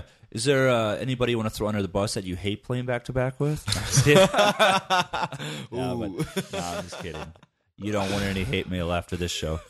Yeah, I'm gonna hold my. I'm gonna mince Charlie's my, writing something down. No, I'm just kidding. I'm just kidding. But uh, I mean, uh, you you brought up something that I want to mention. Like one thing that I noticed about you, and like that's even before I met you, is because you're kind of a diverse producer and DJ. I noticed like a lot back in the. I mean, even still, somewhat recently, I've seen you on some lineups where I'm genuinely surprised that you're playing with with these guys, not in like yeah. in a bad way, Let but me just tell- 'cause like people- because I've only seen you hammer it lately. The well, yeah, people. also, I've seen. Yeah. you know, I think uh, occasionally uh, promoters will hear tracks from of me from like th- three or four years ago, and you know, mind you, there like there was a when I was living in the states. What basically, I ne- had never have had access to proper techno scene. Like the the few techno parties in San Francisco were relegated to smaller parties, more or less. The bigger, the larger parties were more house oriented, and a lot of the parties I was playing initially were like actually gay parties where you would be playing a lot of disco and sleazy stuff. So the second I was, I started to make techno, but I hadn't, I didn't have the exposure to the scene and whatnot. So it was like a weird process of starting to like inch my way into that scene. And I basically, I basically had to fantasize about techno because I didn't have, I didn't have access to it. That's all of us Americans, you know. What, what was your gateway though? It- I mean, like to, towards the techno. When I when I Dick. made there's a number of of gateway drugs, dick being potentially one of them, um, among others. Um, but like, uh, what was I going to say? But protocol basically was the turning point. Like the, I, the second I realized, okay, I could actually go and play techno parties. I um I embraced it and kind of like even though I come from a diverse background, I kind of like started to carve that that niche and define it more. But yeah, you're right. There's still occasionally there's the odd party where I'm on a lineup and um I, I have to make sure that the promoters know what I'm going to play when I, when I get there because the other you know the how, guys how do you make sure that's known? I mean, drop a it- name, drop a few names. or- well, I'll just be, hey, li- listen to this mix where I'm playing 140 BPM techno. Listen to oh, this so you go track. that far oh yeah, because well, it's like uh, it's had to be explicitly stated to people like like this is be careful wow. where you put where you put Charlie because you don't want to have him But also, opening your, up. a- your agent knows that as well. yeah, they, He's and gonna, the he's agents give them a guideline before you. Exactly. My agent Chris was really good about sorting it out. But you're right that there are still the odd lineups here and there. But for, fortunately, I've been increasingly more and more like, like with the reactor party and in in uh, New playing Year's where pla- you feel like you need yeah to play. playing with like with like planetary assault systems and like that. Or like, in playing Barracuda frequently. like it's to you know like I'm more or less a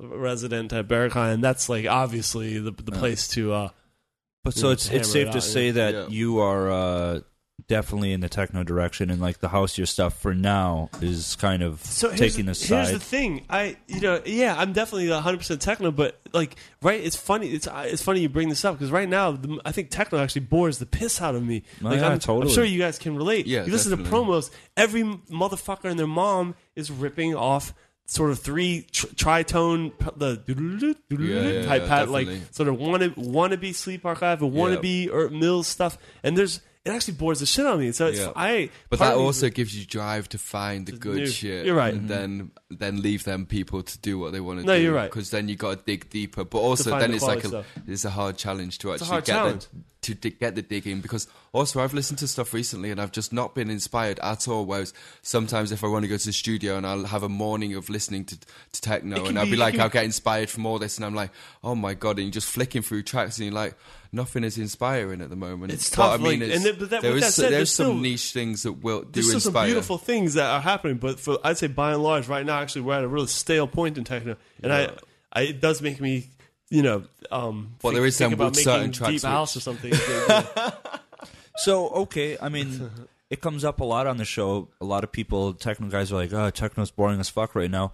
What would make it interesting for you? I think I, I don't know some like more I just want to hear like more Ruskin or some more like more people exploring synthesis in an, in another way rather than just putting on a sequencer and like because also I Everyone don't know, figured that- that I out. feel like it's getting a little bit too drony at the moment. There's not enough like there's too many darkscapes. There's not enough like um, maybe uh, dark melodies or something like that. There that's needs the to be thing. more of Everyone that, figured like, out. Everyone figured out how to do an odd time pattern. Everyone figured out how to do a three Polytones Yeah, and a yeah, th- yeah. polytone Or poly- with like polyrhythmic, sorry. polyrhythmic. Yeah. They fi- everyone Like a figured out how to do an odd a three something. four or seven Yeah. eight pa- like, and that's that's actually it. I've I've never seen the the the, the scene be so saturated with that stuff. And everyone also figured out how to make dark techno with a boomy big reverb yeah, t- kick and stuff. So it's like like but the yeah. But on the other hand, on the good side, there's when things are stale, that actually uh, that means that the field is is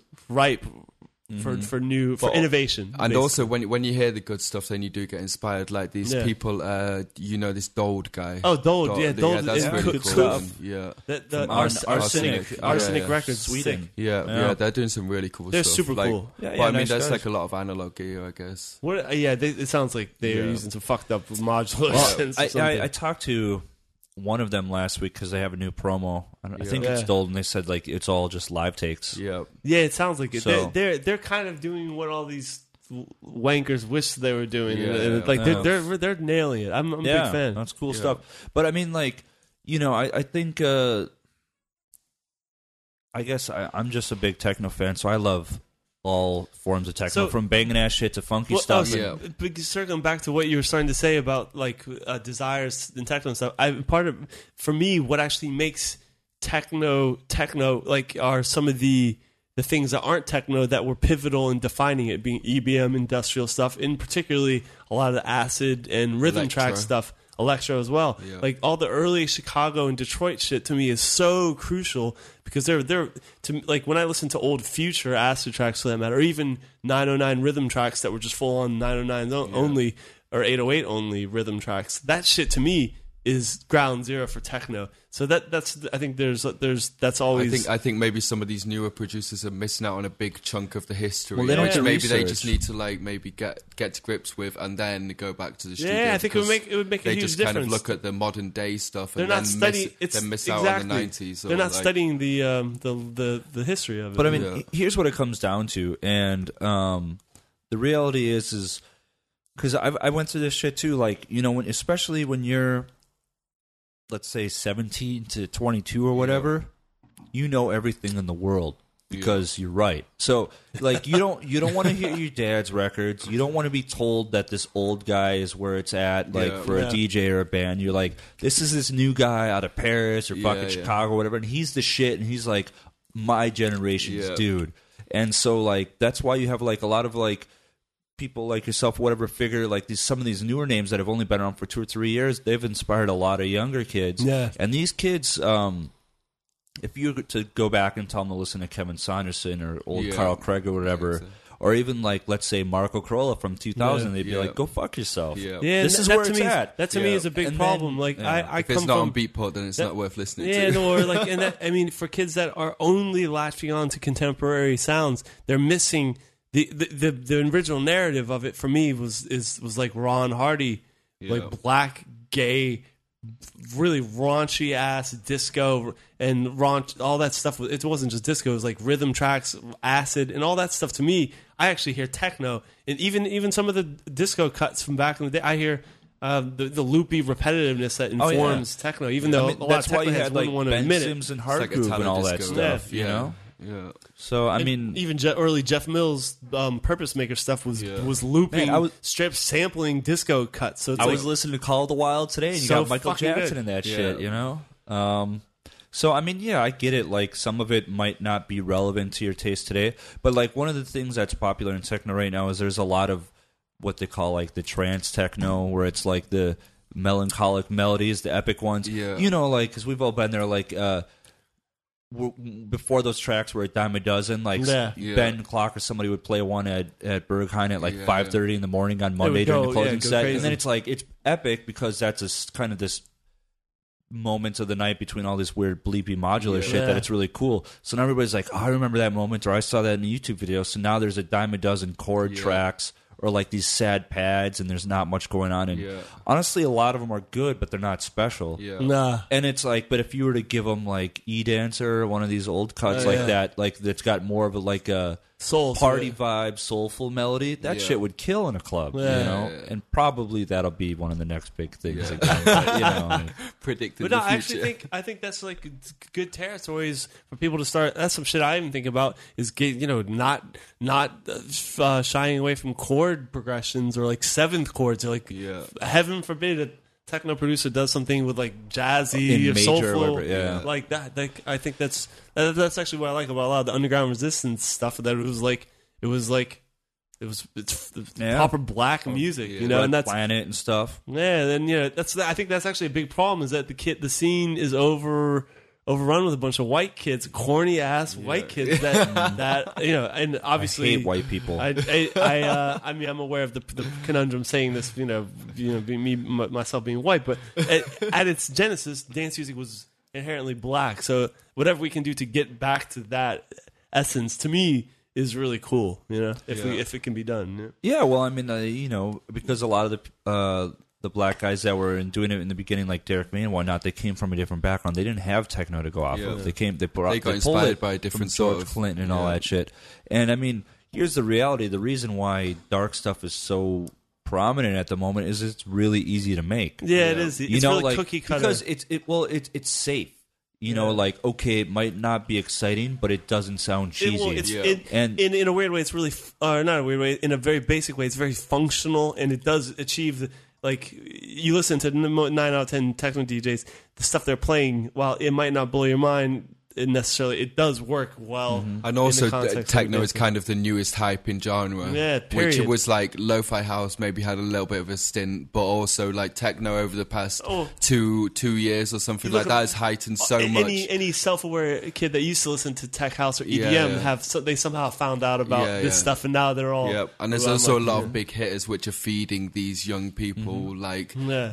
so-called in inverted commas techno because sometimes if you go to a main festival stage and some of the big hitters they're not actually playing techno they're still they're playing kind of tech house in a certain In a way. sense, yeah, way, they but then you maybe go see some them somewhere else and they may They be playing might techno. bang it out a bit yeah more. they might bang it out a little bit more so. Totally. You know, and, and the other part of it is is when you have a lot of these records that that they are playing, whether it's at the festival or there, of course, like they can drop some just repetitive drum track or something dark, and it's pretty fucking dope. Yeah. But the biggest thing of the night, like if when you show when you wake up Monday morning, you open Facebook, the video that's going to be posted or the YouTube uh, link, it's always going to be like the cheesy rave track. Yeah. Like I saw Yeah. on Facebook earlier today that some some friends of mine were posting about uh Phuture 303 I'll be your friend or Yeah. uh or cocaine. Yeah. uh, yeah. Ah, Wait, what is But- it? It's Bam some- Bam, where's your child? no, no, no, no, no. It's I'm I'm I'm thinking of Robert Owens because I've had Yeah. some wine right now. But it, it's it's the Phuture track, and then Okay. DJ Hell did the kind of cover like Oh, "Take yeah. a shot on me." All yeah that, you yeah know? no it is So- by uh, Robert Gall no no it's I was on the side of DJ yeah Hell, anyway Gall. um so it's shit like this like it's not overly dark but it, it's kind of funky it's kind of dirty and twisted and that stuff will always stand out from from the rest of it Oh, you sure. know Yeah. so I mean, even Um, now that I think about it, so Jeff Mills to me, what he actually is one of the arguably still the most futuristic out there in terms of like playing brutal. yeah no he slams Techno- out that set deck slams out- was like Yet he does not shy out. away from the odd tune that is incredibly jacking. Like he, I'm sure you've clocked this. Like he occasionally Yeah. will play. your only friend the flashback remix Ah. that's uh what's his face afrohead felix Okay. a house cat sorry to Yeah. interrupt you Yeah, no, you had, you had to get get the track Yeah. right. But yeah, Jeff Mills, granted, he will play really fucked up, alienating, futuristic shit that I love. He will also play the odd, the odd, um, like proper, like crazy j- Yeah. drum machine jacking tune or something. Yeah. Something that's really that kind of harks back to the. and also he's playing on on a lot of big stages as well. Yeah. That's what I really sp- respect about his set Dekmantel, and also your set Dekmantel because you listened back to that recording Oh, thanks, that went online, and you you slammed it out, even though it's a three how however many capacity ve- like tent Yeah. at a festival in the like kind of in the middle of the day, you still slammed it That was out. Whereas some people sell out to please the crowd, Yeah. and you please the crowd obviously, but some people try and please the crowd. Ah, you know? yeah, no, I appreciate that. Yeah, that was a that was a fun. I, I actually didn't. I don't think I I didn't play a single song that I regretted, which yeah, is like no, no, a good. it was it was a banger. You know, thanks, man. i liked your set too Thank you. no, I was but um you guys good you need to take a leak I or could anything? I actually could use a, a little bathroom break and maybe We'll take a break wine. and then we'll we'll get back at it. You want? I can't reach that far. You want to top yourself off? Uh, you guys ready to get back Fire away. it? All right. So uh, we're back from our little potty break, and we we opened another bottle of wine here.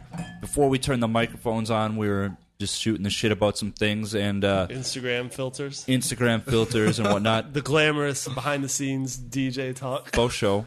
So uh, anyway, um, one of the guys that came up was uh, a guy on my show named Zippo, and uh, basically we, we were talking about how his tracks are awesome. Yeah, very and uh, awesome.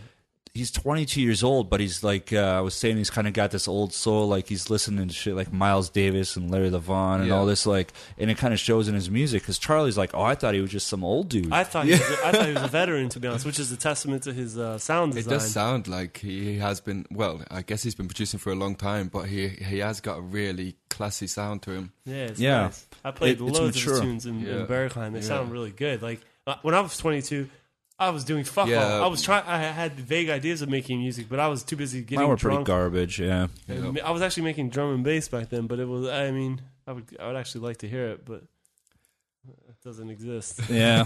It's on the hard drive But- somewhere. that being said, because you were like, yeah, we should really discuss that. And I mean, what it comes down to is like, uh, you know, what I think it's really important what you listen to Informs at you. home. It, it informs you and it kind of directs your taste. Let's be honest. If someone only, if like, if someone only ever eats pizza, or only ever cooks pizza, maybe Yeah. okay, like, It's a good analogy, though. oh, maybe, Carry on. yeah, maybe it's actually No, I it's know. a- it's a good one. I use shitty analogies on the show all the time, but Yeah, then where you're you're gonna fucking make pizza You know where I'm going tracks then. yeah. Yeah, exactly. And so it's like I think that is really is important. And that that's some this is some hilarious hashtag DJs complaining. Yeah. Nothing gets under my skin more than when someone picks you up for a party and they're they're blaring fucking techno in the car. I want to hear Yeah. Chopin. Yeah, I want to yeah, hear. yeah. I See, want to I don't care about that stuff Yeah. you at don't care about that stuff at all. All right, so uh, I need to. no, but a lot of people do care about that. And Apparently, Jeff Mills on his rider has it stipulated that no one can speak to him when he gets picked up. I've Obviously, none of that. us can have we, can, we can't ask those for those things at this stage in our careers. But I, I you know, um, yeah, I mean that that's the thing. Sometimes in the car, people are like, "I don't want anything to do with techno." For me, I don't give a shit what you're listening to. But a lot of times, when you have a driver that um isn't really informed, let's say, like you know, you have that hour ride from the airport because airports are always an hour from from wherever city you're going to. Uh, and you have like a car service, and somebody will put on it. It'll be like some David Guetta type Yeah. EDM shit. They're like, well, but you're a techno guy, and Yeah. this is maybe what you want to listen to. And I'm sitting here, and it's like, what? What's this duck skin? But whatever. also, when they put on your tunes in the car, that's kind of like gets a little bit awkward as well. I've never really When had. they- well, nobody pick- likes they- my music, so I don't have to worry about that. First of all, cheers. I had a driver Cheers. do that for me. Cheers. And I was just like, ooh, I, I had. To, he was playing some rhythm tracks that are actually quite boring to listen to outside of a club uh, setting, and I was like, I, I felt bad. I basically apologized to him, like, hey Yeah. man, like, no, it's probably not that exciting to listen to. It just to. needs to be in a club. Yeah. But yeah, like when when a driver picks you up, let me take a sip. Yeah, yeah. and then uh, and um is is playing techno. It's hilarious to me, or even dance music. Period. It's hilarious because the it's, that's the last shit that I want to. Yeah. I personally want to listen to. I'd much rather hear like bossa nova or something. I know. I mean, this is this is totally DJs complaining. Um, but you know that's what that's what we're here Well, So next time you pick up Charlie, yeah. for. Play, Best be play some- Zeppelin. but I mean, you know, the the I I don't really do the the after party thing after hours anymore. Um, but a lot of times you go and you you you go to this thing and it's like a bunch of dudes uh doing bad shit and then playing like old I don't know CLR records or just Yeah. something hard as fuck at seven in the morning. I'm like. You know, in the Midwest where you come from, there's there's two ways. Well, if you go to a drop bass party, you're gonna hear hardcore because they're fucking Yeah. nuts. But otherwise, What's a any- drop bass? yeah, play? what's the Oh my drop-bass god, I party? gotta okay. You gotta have to listen to episode two on this podcast. Okay. I'll go into that in a minute. But um, and then otherwise you, you play like I don't know the fucking orb or Yeah, some housey, you know, Oh, some straight come up. down shit. You know Yeah. what I mean? And like even when I play clubs and I'll do all night sets, the end of the the end of the night from my sets is always like super vibey, deep, Yeah. floaty. I'm As not the guy be. like because in that, that's the stateside mentality of it. But in Europe, a lot of times you play the harder music at the end of the night yeah, which to me blows my fucking mind. It makes sense because like people's energy levels are low from drinking or Yeah. drugs wearing but off. also or it whatever, leaves them on a high as well. yeah, If they want to, if they really want to go out on a bang, totally. You know, and uh, so for me, I can't do the the harder thing. Drop bass though, um, you got to educate yourself. Oh, I mean, you just put out an acid record. Drop bass is like one of the like classic acid labels, but the, you know they there was some they've done everything from acid house to acid techno, but this was like you know face melter acid. A lot of it was be like you know 150, 180, borderline geez. I need to hardcore levels acid. more. Really? And uh, but I mean, there's Sounds a lot of legendary dudes on there. I want to say Is it like four four? Yeah. I mean, you have like I, It's just I don't- blistering fast. there was uh you know you've had like hyperactive on there. I want to Yeah. say Adam Beyer, Jesper Dahlback, like a lot of people that you didn't realize more. had records on there. You know Woody McBride, all this shit, and uh some of their first records. And um I mean, what, the, what is Woody McBride up to these days? he's uh he just did some stuff for Nina Kraviz. Is he is he traveling? Is he gigging? Or is he? Uh, He probably like, will I'm not after really with curious. this I'm Nina not Kraviz in thing. Minneapolis enough to to He know. still lives there. huh? He still lives He, there. he lives uh I think like an hour, hour and a half outside Does of there. Slip still live there as well? No, actually, Slip is back. I think he was in Portland for a while. I heard he's back, but like, truthfully, I, I was home for a couple weeks, but I was taking care of some family stuff, so I, I haven't really kept up with what's going on in town. But I know, yeah, they're both around, and Woody, uh, did Nina do a mix CD or something?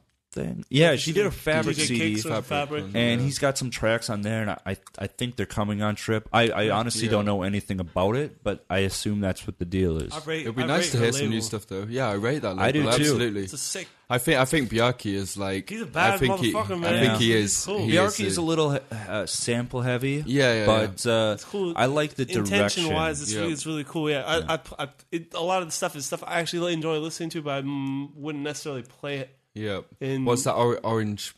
That one about the Orange orange, Man? Oh, Orange yeah. Man, or something like that. That was pretty dope. But yeah, some of the And shit- also that old Exos stuff the, was the also Exos really stuff. The, uh, Exos is a bad dude. Yeah. I'm, I'm sorry. I've Great befriended DJ. him. I've never seen him play. I've we, I've chatted with him several times on the internet. I'm I'm a huge fan of Exos. Yeah. And yo, I mean, how cool is that being an Icelandic techno Yeah, artist? You yeah, know, yeah. your, your That just to be- sounds cool Yeah. immediately. It's cold as fuck. Yeah. Yeah. Literally. so, uh, but I mean, the the thing about the label is, uh, I really respect. Uh, and for those who don't know it, it's called Trip uh, Recordings, but it's spelt in the the Russian. Um, what is that? What, the I don't even know Cyrillic? what's what is the I a- don't know Russian what I don't know alphabet what called? the yeah. I, I, don't think know it's it is. Cyrillic, Cyrillic. but somebody's probably going to be like swearing on my phone Yeah. if if, uh, Wait for if the I'm wrong. comments. Anyway, um, you know, she's done a bunch of different artists on there, and the interesting thing is, is she's fucking huge, right? And also, Um, she got Aphex Twin to release a track on exactly. there as well, which is so. uh, I mean, and and the thing is, is a lot of people when they're in this position where they are, you know, a list making shitloads of money, Yeah. they really prefer to go the safe direction with their Yo, label. Pratt's Yeah. They're like, honestly I've like, got a the lot of next respect for record's got to be a hit, and like, well, okay, so that what was that record? I want to go bang. so that that, was the only hit, really. That was Yeah, the yeah, hit yeah. that he had, uh, and I think it's actually really cool how how like she keeps it real. I like I know because of because of her being a, a really beautiful person. Occasionally, I think insecure dudes like to likes to get jealous and All they the hate time. they hate. But when you really look at what she does, she play like she actually digs and plays some cool Yeah, ass yeah. techno. She puts to out be some honest, really cool. the, the she's, first she's, ti- the like, first time I, I- heard I that DJ think- HMC Marauder track Oh, was yeah. from her Essential mix, and I was like, And "What the what bangs, the fuck is this?" And Yeah. then it was like two months later, there was an idea on it, and I was like, "Yeah, this is." I mean, yeah, you hear that shit, and unfortunately, it comes from from male DJs You know- sometimes. like I was, I was like giving the label credit uh, not too long ago, and, and one of these guys like, oh yeah, well, you know, uh, of course she goes all ED or IDM when when Bjarki's around. I'm like, I don't know if that's true or not, but let's say it is. Like, dude, we all get our influences from somewhere. Like, whether it's your older siblings' records or your friends or the radio. Like, who gives a Who shit? gives like, a shit? And I mean, she, she's a cool ass. She's a cool ass. Like Yeah. she definitely has her head in the right place. And I I- that actually is. I think what that stems from. I think the reason why dudes talk shit is it's is connected to a broader issue, and that's misogyny, which is like prevalent in dance Yeah. music. And um, I think dudes. This doesn't. This obviously. This obviously does not just apply to Nina. Dudes get threatened when there's a talented woman doing the yeah. damn thing, especially if the this, uh, it's a, the, if the girl happens to be beautiful, then they're even more threatened, Yeah. and that totally stems from is from insecurity, you know. Yeah. Um, and I don't know. I mean, that's why I'm actually really stoked on the Disc Woman crew from New York. Yeah. Big up to them because they're like they're basically like you know what. Fuck y'all, fuck the patriarchy. We're you know we're we're a bunch of girls that play harder techno, techno than you do, Yeah. and that to me is is is is sick. Do we need more of that? You know? Yeah, Yeah, I mean, you know, I mean, the whole thing to me is, um, you know, I kind of live someone in a bubble. Like, I grew up, yeah, also hanging around skaters and stuff like that in a little town. But for the other part of it, it was like I went to rave parties and like I never saw gay kids until I went to a rave, and it was like, all right, there's two gay dudes making out, no big Yeah. deal, and like uh, so I just accepted that, and I kind of lived with this idea that like everybody's down with doesn't matter if you're Yeah, black or you're yeah. gay or whatever. Turns out that's not exactly the case. Um, There's still a lot of work to be. yeah, done. and um, you know, es- especially you know, I guess too when it comes to females, but like I, so for me, like I, it's hard for me to fathom the idea that like some male dudes would be genuinely afraid deep at heart Oh, of I- like a I girl some- DJ being better. But like it happens, it's totally true. But at first, I didn't really believe it because I didn't think anybody would be so stupid. No, no, You there's know? a lot of idiots out there, that, and that's uh, the unfortunate thing. Is there's a lot of work that needs to be done. I mean, the fact that we are more used to be uh, to be playing with our male contemporaries, like I have to, I in order for me to like remember times I played with women, I kind of have to strain to think about, it. and that's Yeah. like that's evidence in and of itself that the, that it's not an even playing field. You know, Hundred percent. You know, um, and you know, like uh, I don't know. I mean, the, the, it's definitely a, a topic that's a lot of people want to have. A, they write in a lot about. Like, in, in fact, a lot of people writing the show like, why aren't there more girl DJs? Honestly, it's because pretty much all of them have said no or, or, or blowing me off. But uh, well, hopefully, and- and hopefully we'll- maybe we can change that. Maybe we an can hour highlight some more. but um, the other part of it is is like uh, it, it's it's definitely a prominent subject, and uh, I have no problem going into it. But I think it'll come up at a definitely at a later point when uh, get some some female perspective on the show. Yeah. and, Yeah. You know what I mean? Yeah, no, I'm I'm just doing my part to speak up about that shit because it's all. I feel like it's it's our. It's out of hand. I think for it's it's a really it's sad our world du- that they can't. Like, it's just a really sad world that, that it just happens to be this way. It shouldn't be this It way. It shouldn't be this all, way, and so that's why all. it's, I think the the responsibility it actually rests on our shoulders to to be vocal about it. Occasionally, Yeah. people are like, "Tell me to fuck off," talking about that shit, but it's like, you know, I I do think it's imperative that it's like, you know, these these um inequalities are addressed. Yeah. you know. Yeah, and I mean, I you know, I think it's. Uh, I mean, there, there's there's been, of course, girl DJs and producers around forever. It's not like it hasn't happened, but I think, um, you know, some of them are definitely getting a little bit more respect than they were in the past because Yeah. it's been coming, it's coming more into the forefront. Um, from a production perspective, like put it this way, I had one grill, one girl grill me at the bar one night, and about uh, about this stuff going on. Actually, I didn't say anything. I think she was just more venting rather than yelling at me. Yeah. But um, and I, I told her, I said, well, here's the deal. I get, you know, like when it comes to demos for Enemy, like it's not a big label, it's not a small label, but I get a lot of demos. Yeah, And in a year, I probably get five demos from girls. yeah. You know, Yeah. it's not like I have a closed door policy as to who can send them or who can't, but that's just the only people that send them. And I mean, to be honest, I don't really accept almost any demos, so it's Yeah. really rare. It doesn't matter if you're male or female. I could say that this year I have two different female producers that I've signed for the label. That's and they're awesome, coming man. up. Yeah. Yeah. Fucking high Uh, fives to you yeah, for that. Like, and, that's- and- and that's so there's a lot of range. One yeah, of I've been, like I've been playing a lot of this. Uh, this girl from Russia, she's called Nas- Nastia Reigel. She released uh, something on Alex Bau's label, I think Credo.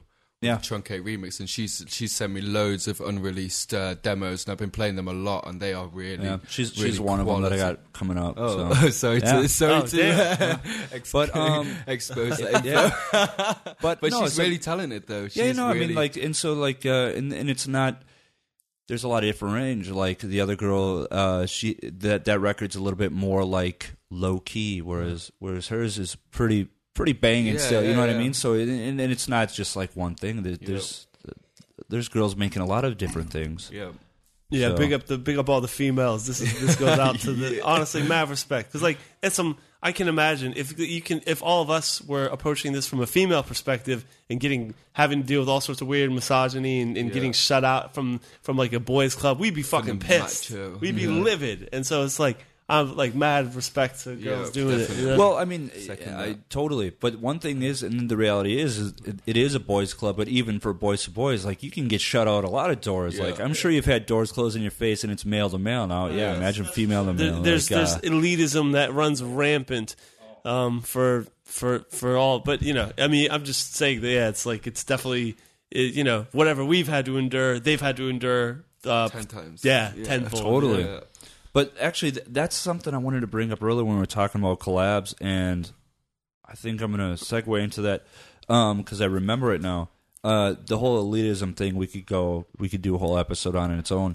But uh, one of the things that I remembered is, you know, techno. Is, unfortunately, it's very like right now. It's focused on this whole like. Uh, I got to do this kind of sound to cater to this DJ or this label or whatever. And so, like, let's say if if Charlie's like, "Yo, Sam, we should work on records together," and you're like, "I don't know, man. I heard you're on Dekmantel. That shit's whack." like, you'd be you wouldn't say that exactly, but you're like, yeah, Hypothetically, cool, you know, just send me an email and we'll see what happens. And then it doesn't ever happen. And Yeah. like, so there's not a lot of collaborations going on in techno. No. Not so much actually, for whatever reason.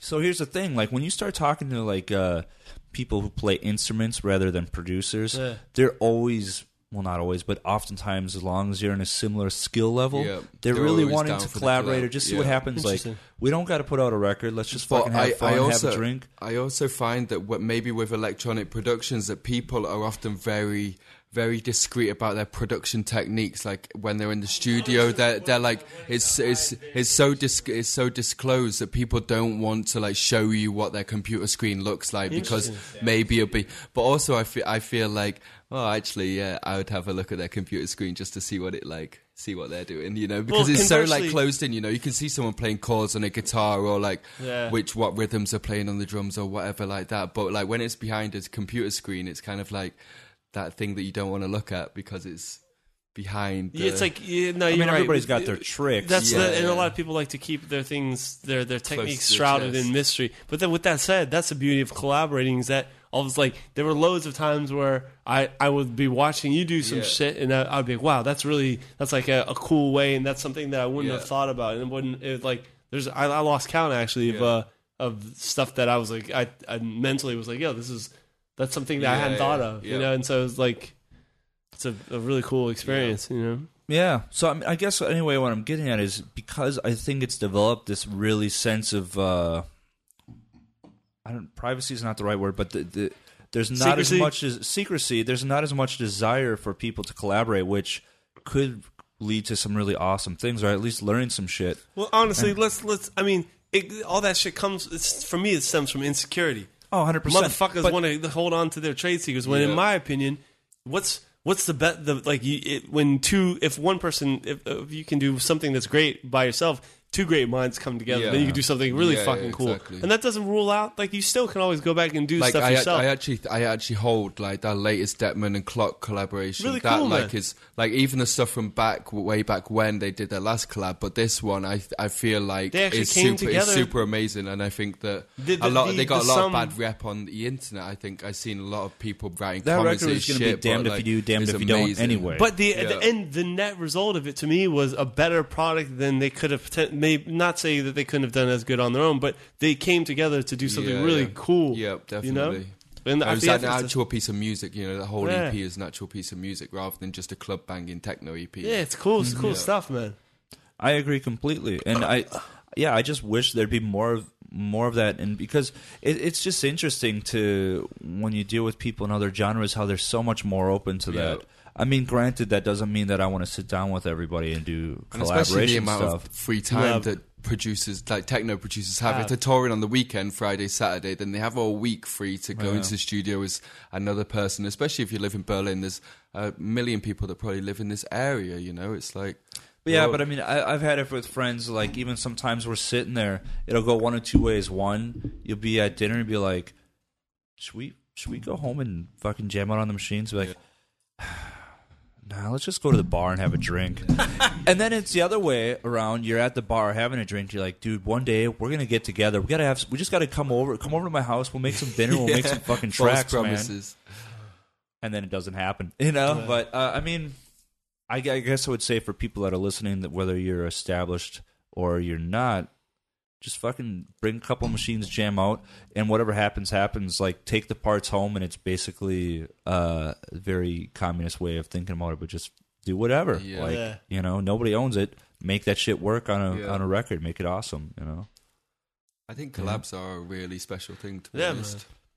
It's But- cool. It's cool stuff. You know, it gets you out of your comfort zone too, and that's another cool thing. Is like you're like it's really easy to get into the feedback loop of a masturbatory feedback loop where you're kind of stuck in. You're doing the same things you've always done, and then the second when you're when you're forced to to reevaluate things with a different perspective, you you do di- try different things. You know.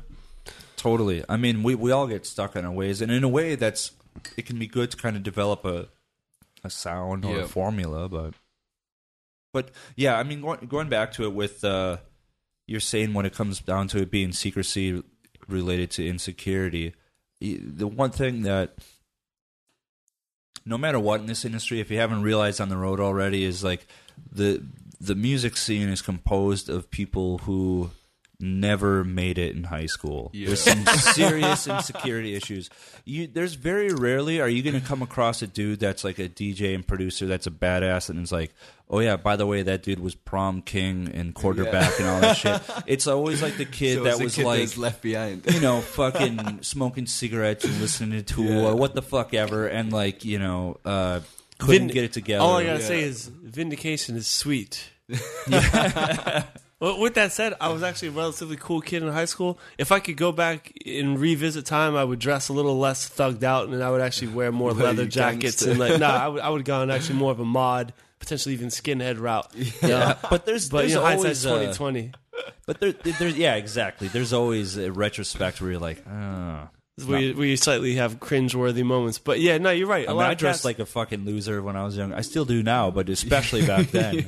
you have well, you have your dignity. Uh, well, uh, sometimes.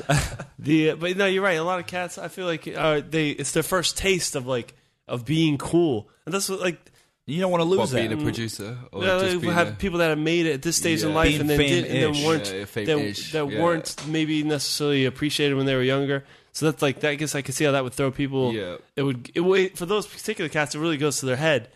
Um, but Yeah, if but you also I feel like you have to be reclusive if you're going to make music because that's how I've felt personally for the past however many years. To if make you, it if you if you really want to like make music on a serious level and make it good music, then you're going to have to spend a lot of the time away from a social people. situation. That's oh, for damn hundred, man. So and that's what's wrong. The, Berlin is a terrible place for that yeah, because because you it, can uh, get locked away. You can go out any night of the week. Like I And said, there's people that want to meet up yeah. at the bar after this, and I, I don't know that I'm going to go, but it's an option. You know, uh, I can say in the last since October, I've really locked myself away That's from good, from people and stuff, just trying to make a lot of shit Yeah. happen again in the studio. I mean, I was always kind of busy, but now it's just like just fucking pump it out. Honestly, And- fuck hanging out with people, and that's not antisocial, but like, it, there's nothing that feels better than finishing Yeah. music. You know, Especially Yeah. in winter as well, because when the summer comes, then there will be a lot of invites on the Oh, table. yeah. Oh, So yeah. like when, I'm when not going to do anything in the summer. so nail it out in the winter, and then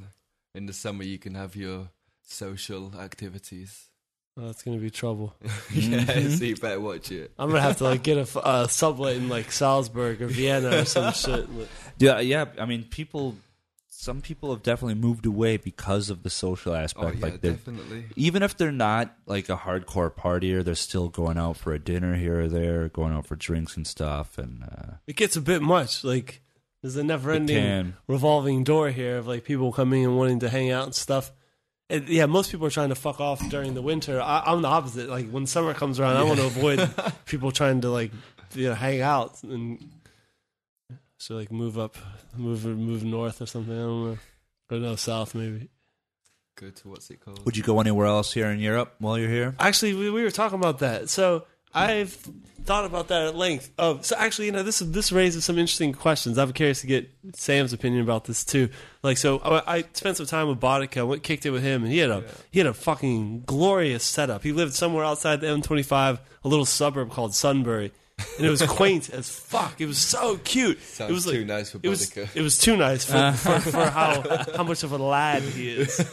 Fucking proper geezer. But like his studio was also situated on an island or an I- islet, as the Brits call them, whatever. And it was mm-hmm. like it was the most surreal experience I, I had seen in terms of like his daily affair would could he would It's a good consist of like, disconnect. it was it was it couldn't have been more peaceful, and it was really beautiful. And the the fact that he had to walk over a bridge with like mist and like it, there's all these like mooring like boat operations on this little island. Awesome as fuck. It was so, and so I came back to to Neukölln, and I'm like, God damn! I'm like, it's like I'm seeing trash lit strewn about the street. It, I, I got really sad to be honest, and it did start to prompt me thinking. You want to live in the countryside? Well, I, more. I hate. I hate to say I want to live in the countryside, but I, I can't help but think it would be nice. Like we basically get to experience wild ass parties yeah. Uh, on the weekend. So when I come home, I don't want to be in a party Yeah, place at yeah, all. So that's that's why I was curious. Yeah. Would where where would you live if you were to live elsewhere than Berlin, and yeah, why? It, if it, it probably it probably wouldn't be possible, but obviously in Canada or somewhere like that, because obviously that's rural as you're gonna get, and Canada's nice. It's nice, but it's definitely not going to have any sort of career there, are you? That's the thing. Yeah, you'd be shoot. I mean, because Yeah. you you would have to be You need flying to find back somewhere to with a career in Europe. But So with also, that said, I, in I Europe- feel like Holland or somebody in Netherlands also has like the Amsterdam's if- going like, off. It has like the balance of the countryside and the party. You know, Yeah. you can have a bit of both. So I would. You also, can see yourself there. I mean, Yeah, that ex- definitely. that exists here too, beautiful but place. nobody wants to live out 40 minutes away. from, from Where? Berlin. From. Berlin, yeah. yeah, yeah. yeah. F- oh, it- that's Yeah, good there's point. a lot of Because nice, that's the thing. People people move to Berlin to kind of be close to the scene. But if you say, well, there's the countryside not far away, like I ain't moving out there. Yeah. But then that could attract you Live in in another nice- like. So Swe- I- have what I- were we saying? Sweden during the Grunewald Pittsburgh Well, so? I'm. I, know, I think about it. Like I took, I've taken the train out to Czech Republic numerous times, and there are these gorgeous cities on the Elbe River. One of them being Bad Schandau. There's like a part, like the na- national parks, and they're all Mm-hmm. like sort of river based little little spa town community things. And I, I was sitting there looking like, man. Like, and mind you, they're like these beautiful houses. It's like sit that are sat on hillsides and like real, real gorgeous, bucolic ass existences. Yeah. And I'm like, that's like that's kind of what I'm craving for. yeah, So Maybe I you need should just to. move to Prenzlauer Berg. yeah. But uh, okay, so speaking of nature and all that shit, you're a San Francisco boy from Yeah. the beginning, right? Uh, no, so I I been, was spent the last ten years in San Francisco, uh, but I yeah born and raised in Virginia. Lived in New York for a bit, and Okay. then D.C. and Japan as well. Please tell me you've been to Big Sur. Um, I actually don't think I have. God damn it, you're breaking my heart. Big Sur, okay, so like it's this spot that's about I want to say 90 miles long, if not a little more. Familiar, Um. In between uh, L.A. and San Francisco. And like, if you were to see a car commercial, or maybe like on a James Bond movie, where it's Yeah. like the the fucking beautiful highway that's running along the cliffside, Yeah. where it's the forest on one side and the ocean on the other, that's more than likely Big Sur Oh, then I've definitely. it's a national park and it, it's just like 90 plus miles of this incredible highway Yeah. where in the mornings you got this mist and like basically everywhere you point your stupid fucking iphone or camera you're gonna looks get an insane picture no filter necessary Yeah. and it's like been my dream for the last like six seven years to be like i gotta go there and then every time i go back to the states I kind of just want to lay low and kick it with old friends and see Yeah. family, so I never get out there. But it's uh, it's high on my my list of shit to get done because Yeah. I'm I, I grew up in the woods, and then for the last ten years I've been hitting it hard every weekend in metropolises and Yeah. stuff like that. And I'm like, now, That's what- so now I'm curious You about. fill me. You fill me with my like. It sounds funny Yeah, to be no, like, oh, I want to. I want to go live somewhere really peaceful and beautiful. It sounds actually really cliche to be. Oh, I want to fuck off and go somewhere. But like it, like when you're up in the mix and you're playing, you're playing. You're like you're in wild ass parties. But it depends what sort of scenario did you grow up in. Because Yeah. personally, I grew up outside of Manchester, outside, okay. and it was like rural countryside. Like now it's five miles to the the city, nearest. right? It's like five miles So to it's, the it was too shop. much for you, is what you're saying. It was- Yeah, n- yeah. I go back to my parents' house now, and it's like it's like there's no shop. Ah. There's no shop. There's a pub next door, but that's it. You know, I, I prefer to be in the city for now, but in like 20 years' time, then maybe I'd want to Maybe. be in the woods. I mean, right now I need to be in the city, but uh, I definitely love the the whole countryside vibe. You Yeah. know, like I grew up It's good to dip over in on Lake out of. Superior. You know, like spending my summers on the lake, all the shit, Yeah. going boating. Like that's a big part of my summer life. house. Why didn't you just get a summer house, Charlie? I oh, in could theory, that. I could actually, I could afford that, but I, I, uh, I don't know. I, I would. That's a good point. You could Yeah. do move move to the lakes He's in like, the summer. shit, he's already, I can see the numbers Yeah. spinning in his head. It's like the Matrix where everything turns to black and the green text is I know. coming I'm down. like, you know, actually, you're right. Though that actually would you be, could could do be lovely. that. Just move to I'll come hang out. You could do that. We'll do for a few remote months podcast. just in for just for three months or Yeah, something, just sublet enough to your fuck off and and uh, to to kind of retreat. Re- yeah. Well, recharge. I actually thought about that, like trying to get a, a spot even for like a week or two outside of Berlin. Like I don't know, forty five minutes. It's like kind of a badass little spot that's got a Yeah. pool and stuff where you just hang out and eat a bunch of Yeah. food and Be party down man. and swim.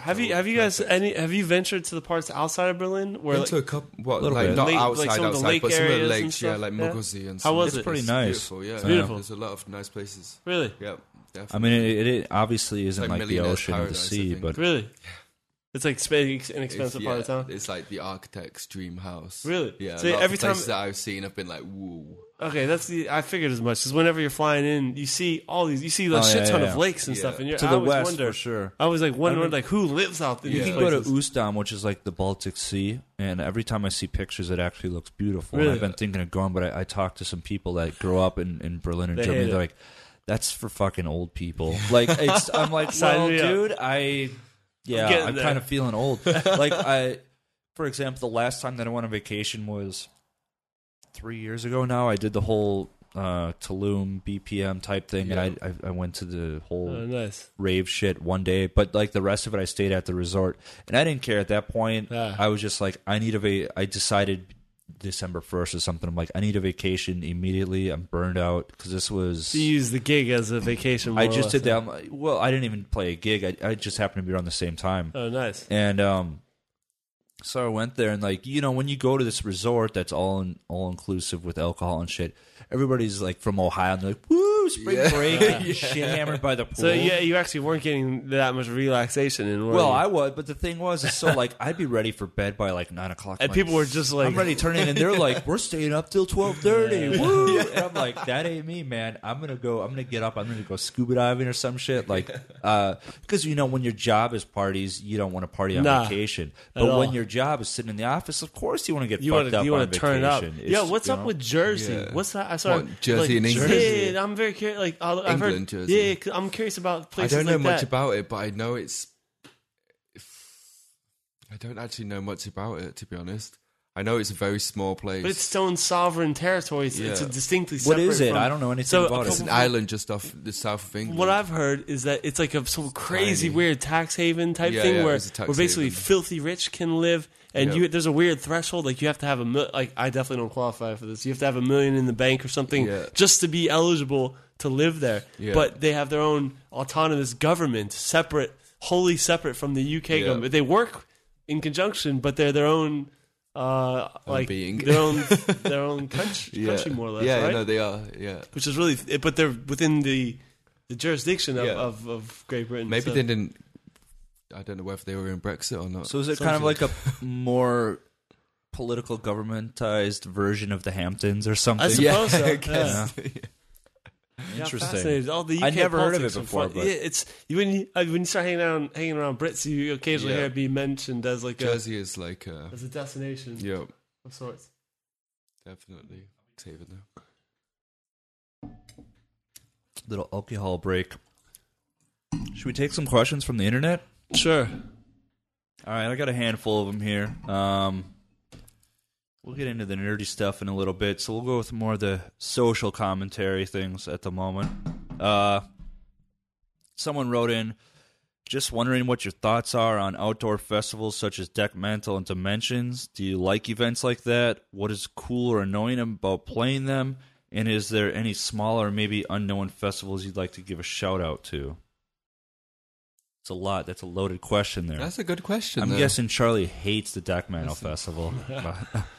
he loves it. I love it as well. It's a brilliant festival. You have I think it's sold out already this Yeah, year, it right? sold out within two days. I think three yeah, then days. they don't fuck around. It's a, it's a cool festival. Um, Yeah.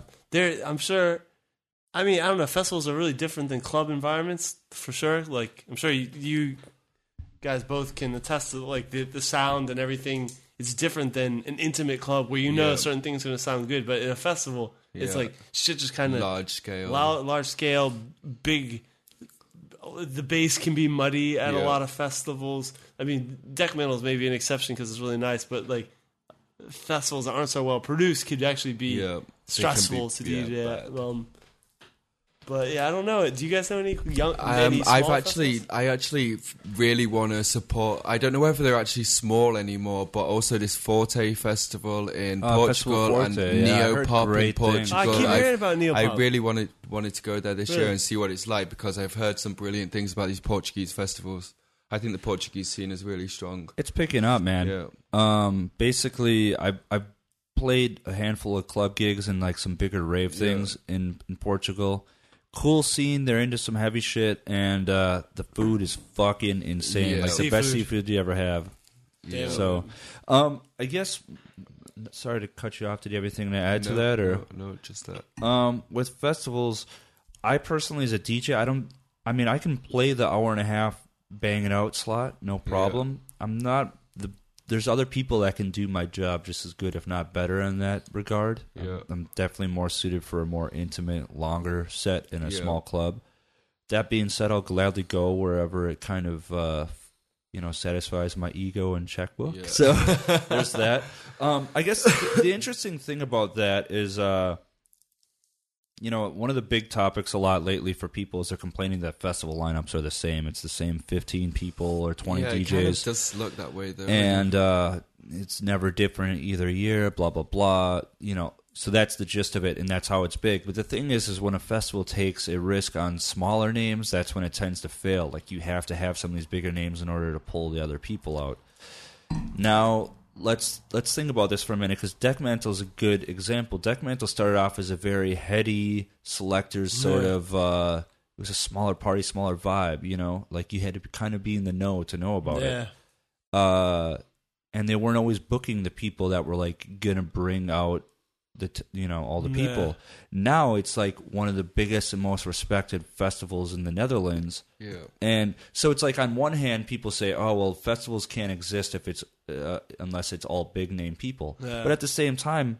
Um, that's You why, or like you know, for example, you said you played Reaktor and that was really good. I Yeah. remember some of the. I was at some of the first Reaktor parties and that was a bit uh, more on the so- smaller scale. Now Yeah. they're very powerful. Yeah. Whereas other agencies, or not agencies, but uh, event companies in the Netherlands that have been very big for years have definitely lost some of the appeal or support, both by DJs and club attendees. But I, I also think going back to Dekmantel, they also had like a core group of artists, which they kind of like maybe were kind of like, as you could put it, like residents for the festival, and they also Definitely. built up a massive name like Palms Trax and like Core Super and all, all these There's a kind lot of guys. They all Um, they all brought them like.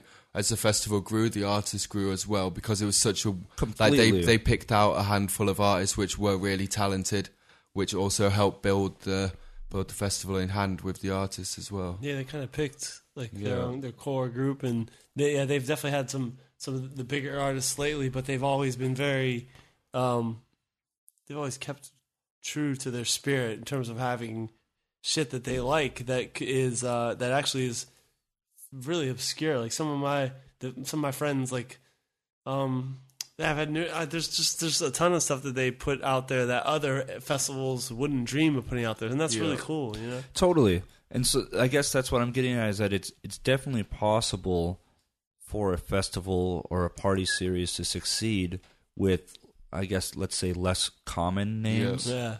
But uh, of course there's a Business lot of challenge of it. a Yeah, lot of yeah, definitely a pieces need to be business put challenge. into place properly before to yeah. Yeah. Maybe they need to be willing to maybe take a loss on the first and then Yeah. on the second. Then it's work, gonna its, work its way up. Yeah. So, Well, I mean, I like I know I there's some there's multiple festival uh, promoters that I've met over over the years, but there's even a couple that said like, you know, we have an eight year or ten year plan. Like this, that's the year that we start making money. It's like any yeah. I business. can I can That's see wild. that. I, I don't I don't know what the European standard is, but I know in America, like you're basically expected as business to lose money your first for three several, years. yeah.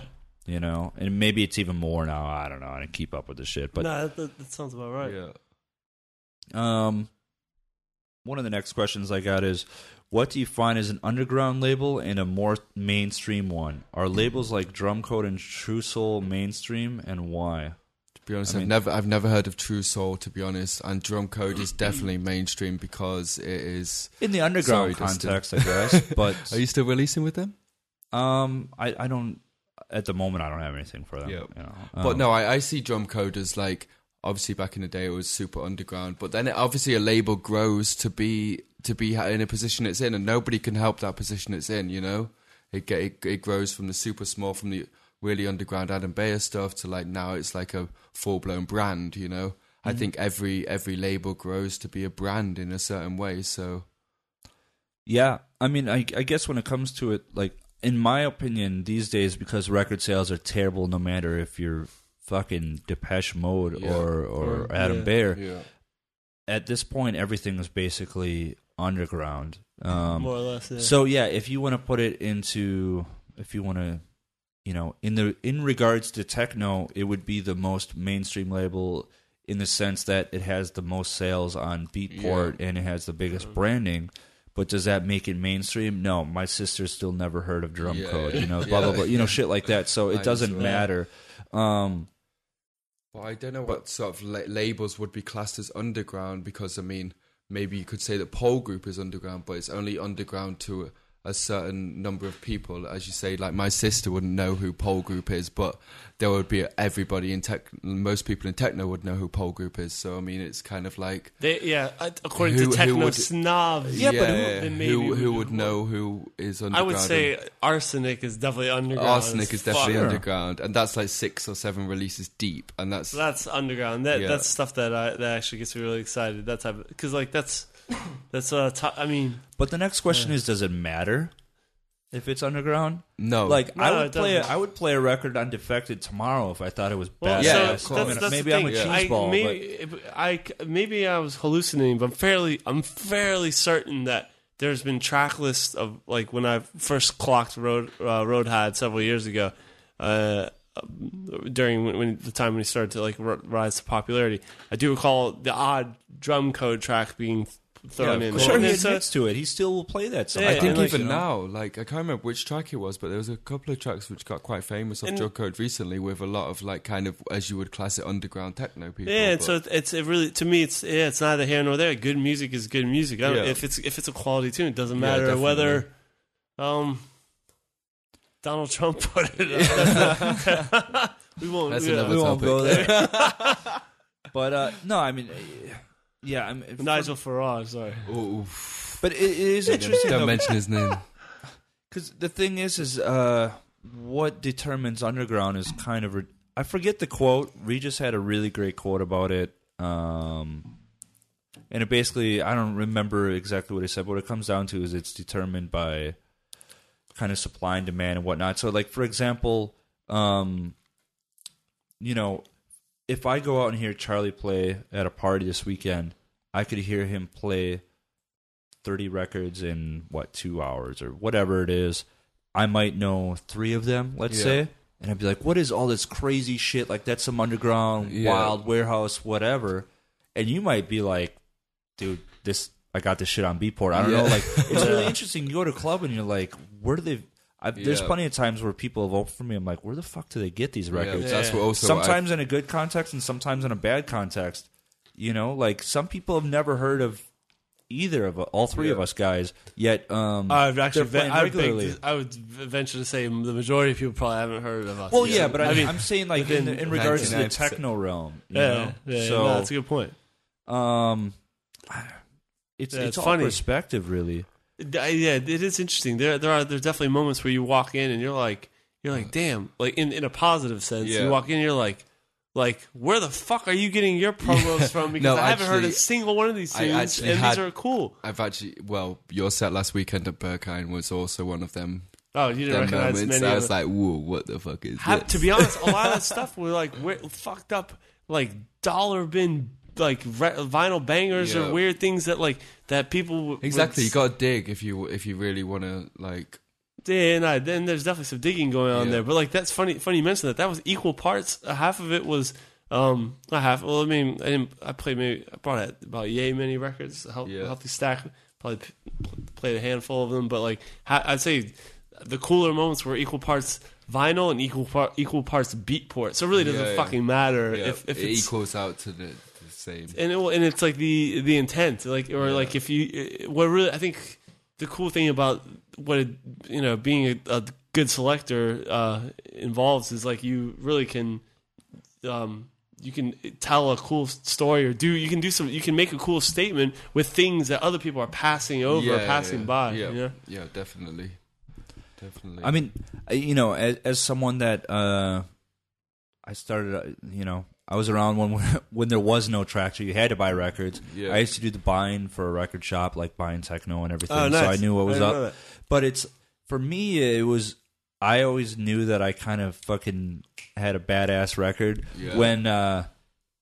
because I, I knew everybody that came in the shop. I knew like if you guys were, uh, you know, you come in, we get our You record would've Tuesday, some Thursdays. for for I'd be like- like, Char- write Charlie's name on it, Yeah. like Sam. Sam's gonna love this. Yeah. And so like I knew whatever, and then of course they would up, they would do their own searching for sure, but I'd Yeah. point them like you're definitely gonna love this one. Anyway, I'll tell people like, oh man, you got you got to get this new James Ruskin record. They're like, "Yeah, I don't know, it's kind of dark, whatever, blah blah blah. but then um, I'm at the club and they're like, dude, what the fuck is this? I'm like, like, see, I reckon- this is what was in your box. Exactly, it's also or, the or the, or the vice versa. Or I go up and I'm like, dude, what the fuck is this? And It's they're something like, you've already heard and, that you and- forgot. no, it's the promo that I listened to earlier today. They're like, oh yeah, it's the new Setaoc Mass. I'm like, Yeah. fuck, man, I got to go back and get Yeah. that. You know what I Yeah. mean? That's so, that's a, and that's actually It's a true. wild thing. Like sometimes you you will pass on something and Yeah. then be like here in the club and it's, it sounds Or immensely also, like you or vice listen, you listen to a podcast or something, and it's got like some IDs on there, and you like scroll through and you find out which track it is, Come and you're like, out you shit, like, have it in your and then you, iTunes. you like, Yeah. look, no, you look back at your like inbox and you like try and read source a promo, Oh, yeah. and it's like out of date, and you can't download it again, and you're like, fuck, Yeah. missed that one. No, that happens all the There- there's pl- there's plenty of times because I can't be bothered to download listen to the promos. I buy the record and then um, I'm like, fuck. This sounds familiar. I go home and I look at the inbox and I'm like, oh, I got the promo four Yeah. months ago. and if you're really lucky, it's the, Still the promo's Still active. so you can get the digital files. And then he'd be like, "Well, I just saw it now. I bought the record." So that's pretty fucking Yeah. good feedback, right? Because you can't get any better feedback Nah. than saying Yeah. someone wanted to buy it. So I've occasionally I've I've made the faux pas of downloading a promo twice because I forgot Yeah, that download. downloaded. I was yeah. like, Oh, yeah, yo, of course. this is fire, and then like, Yeah. yo, you already commented on this, saying oh, saying something similar. Like, oh shit, my bad. last last really like liked you liked it. the other track. Yeah, Yeah, I mean, I don't know. There's there's so many so many times with with that stuff with promos. It's it's really easy to overlook. Things. That's the thing. Yeah, it's like it. Yeah, it, it takes uh undiv- it takes your undivided attention, and you get so bombarded with that stuff that after some point, it actually all starts to sound. There's a, a moment where you have to take a step back because it all starts to sound the Yeah, same. yeah. And you can't even tell if you listen to two. If you listen to eight hours of music, you're gonna lose your objectivity. You know. Totally.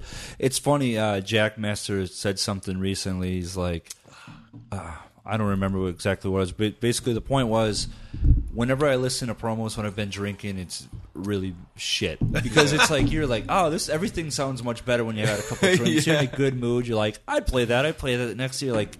What I I got five folders of shit here, and I'm I'm not gonna add any of this to the six. You know, I've done that way more. In fact, but I, maybe you should listen to your promos when you're drunk because then you would maybe No. like source you out some true- like true you story, know, With, yeah. uh, with a drunk audience. rather than like Sometimes coffee in the morning. Sometimes I bought a fucking painting, and I, it's coming from the states, and I got held up at Schoenberg, which is the customs where it's another city you have to go to to uh, like receive things in Europe from outside of the Yeah. European Yeah. Union. So I have to go get this painting, and I'm like, what the hell? And I, I put the dots together. I came home from dinner and drinks one night, and feeling good, bought a painting. I'm like, it sounds so. oh, I don't really need this. Shit. I didn't need to spend the money on this, so I got to Oh, go wow. pick it up. But, you know.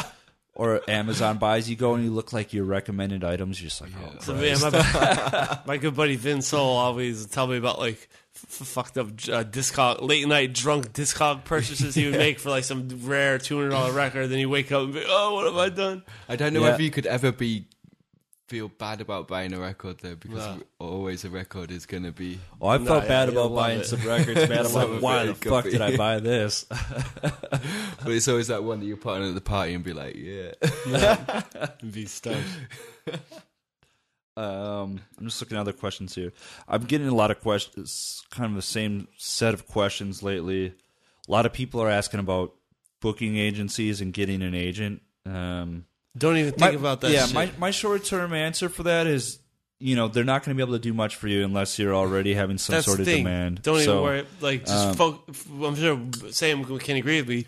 Just focus on the music. Totally. That's the Um, only thing to music worry speak about. for itself. I'm gonna I'm gonna have some booking agents on the show on the show hopefully pretty soon, and they'll maybe tell you what they're looking Mm. for, what they're not looking for. But for the most part, if if you're not already getting three or four requests a month to your email, they're not going to really do much better. Yeah. I mean, in rare instances, somebody can really elevate your career. Yeah, I, f- I but ca- I can see the that odds are highly people. against you. You know what I mean? Um, yeah, and so I just having an agent doesn't get to do shit. Sorry. you It's, know? it's all about the music. Mm-hmm. Uh, Farhan wants to know the best and worst cities to play in and why, The best cities to play in and why. That's and worst. But w- let's not go into the worst because then we'll never get welcome back. yeah, actually, if we talk about the worst, it will. I think I think the it's promoters a, will know exactly what we're talking about too. So it's a very far away thing. But I had one of my favorite gigs last year in Colombia in Medellin, which was Medellin. like ah, Colombia goes Great- off, man. yeah, it's like one one of the best. And I'm going to go back there you had more May. fun there it was, than in, anywhere in Europe. Did you uh did you play for Jose or Juan or yeah yeah I mean the thing is is like I've been going to Colombia since I don't know over I think 15 years now Yeah. and like it's it's changed a lot it's gone through its phases uh for better or worse right now it's on a good tip I Yeah. think I mean as a visitor someone from Colombia may disagree but I've had the last couple trips there have been uh really good I, had, I had a good time there. It's, the flight is so Yeah, fucking it's a long flight. man. Jesus, If like you- from the you go there States it was easier For the states, yeah. it's easier, but even then, from California, it's still like a fly down to Mexico City, then taking it was like a, I felt like it was It's a, a day trip, a sixteen hour flight just from California. So I don't even want to know what it is from Europe. Yeah. Not once again hashtag 16 DJ's hours. Sixteen hours from yeah Europe. I've I've done uh Berlin to to Medellin before so Um, I, I I think I'm It's kind of like going to Buenos Aires from here. I, I think you're a lot. You're significantly younger than I am. I'm, I'm I, I got some. I got some years on these kids for the for those listening. I'm a, six years on I'm a, I'm an old motherfucker, so I can't be sitting in a plane for like 18 hours. That's it will. old it'll, long ball Charlie. no, no, no, I, I mean, fuck. That's why I'm living here. Is uh, Oh, because the, it's the flights, dude. It's it's well, yeah. I mean, it's it's too damn long to fly that long. Well, that's Which- the beautiful thing is a long flight for us here in Europe is what about two is hours, like, three like hours. yeah. the long. I say Yeah, hours like if you got to go to. Portugal, maybe somewhere in Russia. That's about it. Yeah. or, or Georgia is. a Oh long, fuck! So I, I speaking of which, I have a. I think I'm doing a. bu- Uh, a how do you pronounce it? Tbilisi. Tbilisi, Tbilisi. Georgia. Gig, and that's a. That's not exactly accessible. It's No, I kind think of. you have to get a connection in Turkey. Or, It's a little bit of. It's not so far, but it's a little bit of a trek. Yeah. It's a compared- trek, man. well, yeah, I think it's a it's a it's more of a flights thing than it is Than the distance. actual yeah, I distance. actually heard the flights are like really fucked up. Like even if you have to, you have to like wait six hours in the airport just because of the, The way things are the routed way- and yeah, stuff. Yeah, the Yeah. way Wait, you, that it's are you logistics. put, is your Yeah, you have a yeah. gig confirmed there? Yeah, yeah, That's mate, what's up. So yeah. I have never been there. I'm ex- you've been there before. No, You haven't. Okay. And, uh, so we're both we haven't been there either. No, we're yeah. looking forward to. I it. had an offer in November, turned it down. Uh, waiting for the next one to come in. Let's see. Yeah. But I've heard that it's fucking going off right now because you got Bassiani, which some people refer Yeah. to. Is that one almost empty? It shouldn't be. I just Damn. opened it. We got more We- bottles of wine there. Sorry, I think I, I'm the culprit. Um, yeah, Bassiani good. is supposed to be. It's yeah. Uh, well, and there's a bunch of parties going off in Georgia, and uh, Jesus. the nice thing about that city is you're gonna have like all your big names there, but you see a lot of uh, like younger guys or guys that are just new upstarts also Yeah. playing there as well. So it's like a Yeah, they have a real, like you were saying about all these festivals, people only booking the big people. I feel like Georgia is kind of not only booking the smaller people, but also like having a nice range of uh, the smaller acts and the bigger acts They as well. risks. And also, the pe- I think the people there are really respectful of that as well because the feedback when you put up online that you're playing in this country, then Yeah. the people that live in that place like are really welcoming for you to go there. So I heard the You know, food's the the- shit too. really, Really? yeah, Yeah. nice. I- Well, have you for been in that? that Georgia restaurant over by uh, the Native Instruments office? Uh, One, haven't. uh, That shit's skillet- awesome, man. uh, I don't remember what it's called. It's across from Called the dudes. Uh, it's fucking lit. Oh, it's across from the dudes on, Yeah. Tor- on Torstrasse. Is Ge- Georgi's uh, Kleine Kleine Kniepe. Kneifer? Is, is he Kleine- Is he Georgian? He might. Don't know. Some Georgie. Some, Georg- some Georgi. Yeah, that's just There's a hilarious. small little pub Anyway, I next to the haven't had studio. I haven't had Georgian food in Georgia, but as far as I know, because that's my my What is the introduction to speciality, Georgian though? food.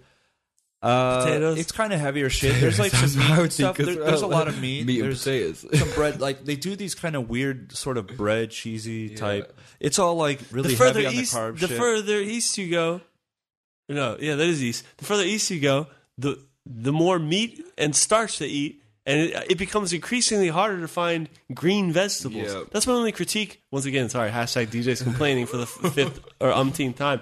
Sometimes you roll to a you roll up on a uh, you roll up on fools at a city and you just want a kale salad.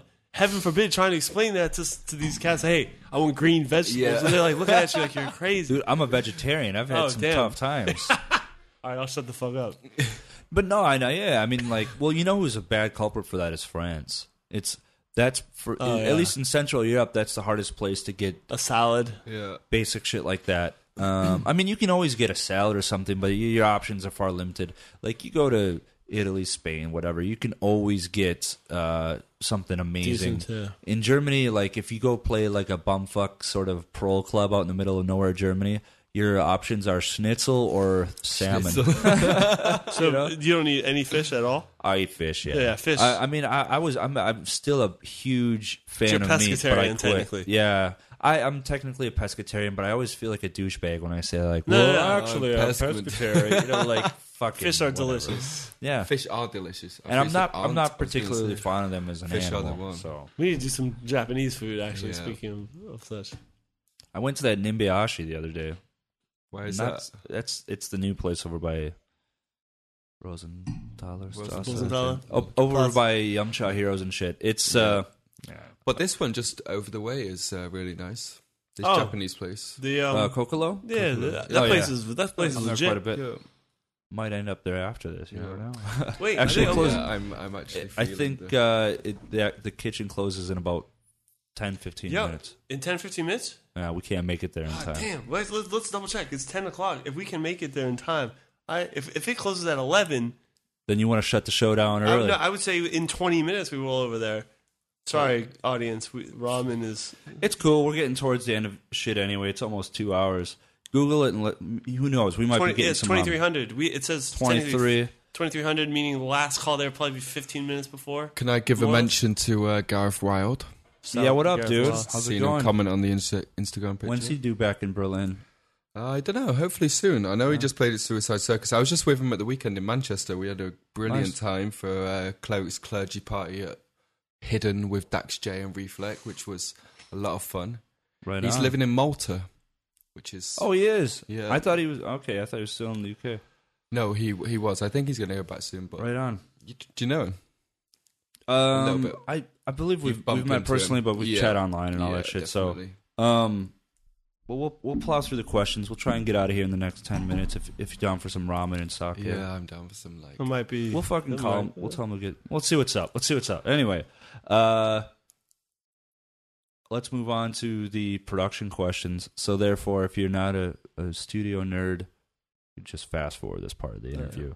Um, We're all pretty nerdy in this building. t- uh, you got you guys down with the production shit? Or you Oh, got of to be course. sworn to secrecy.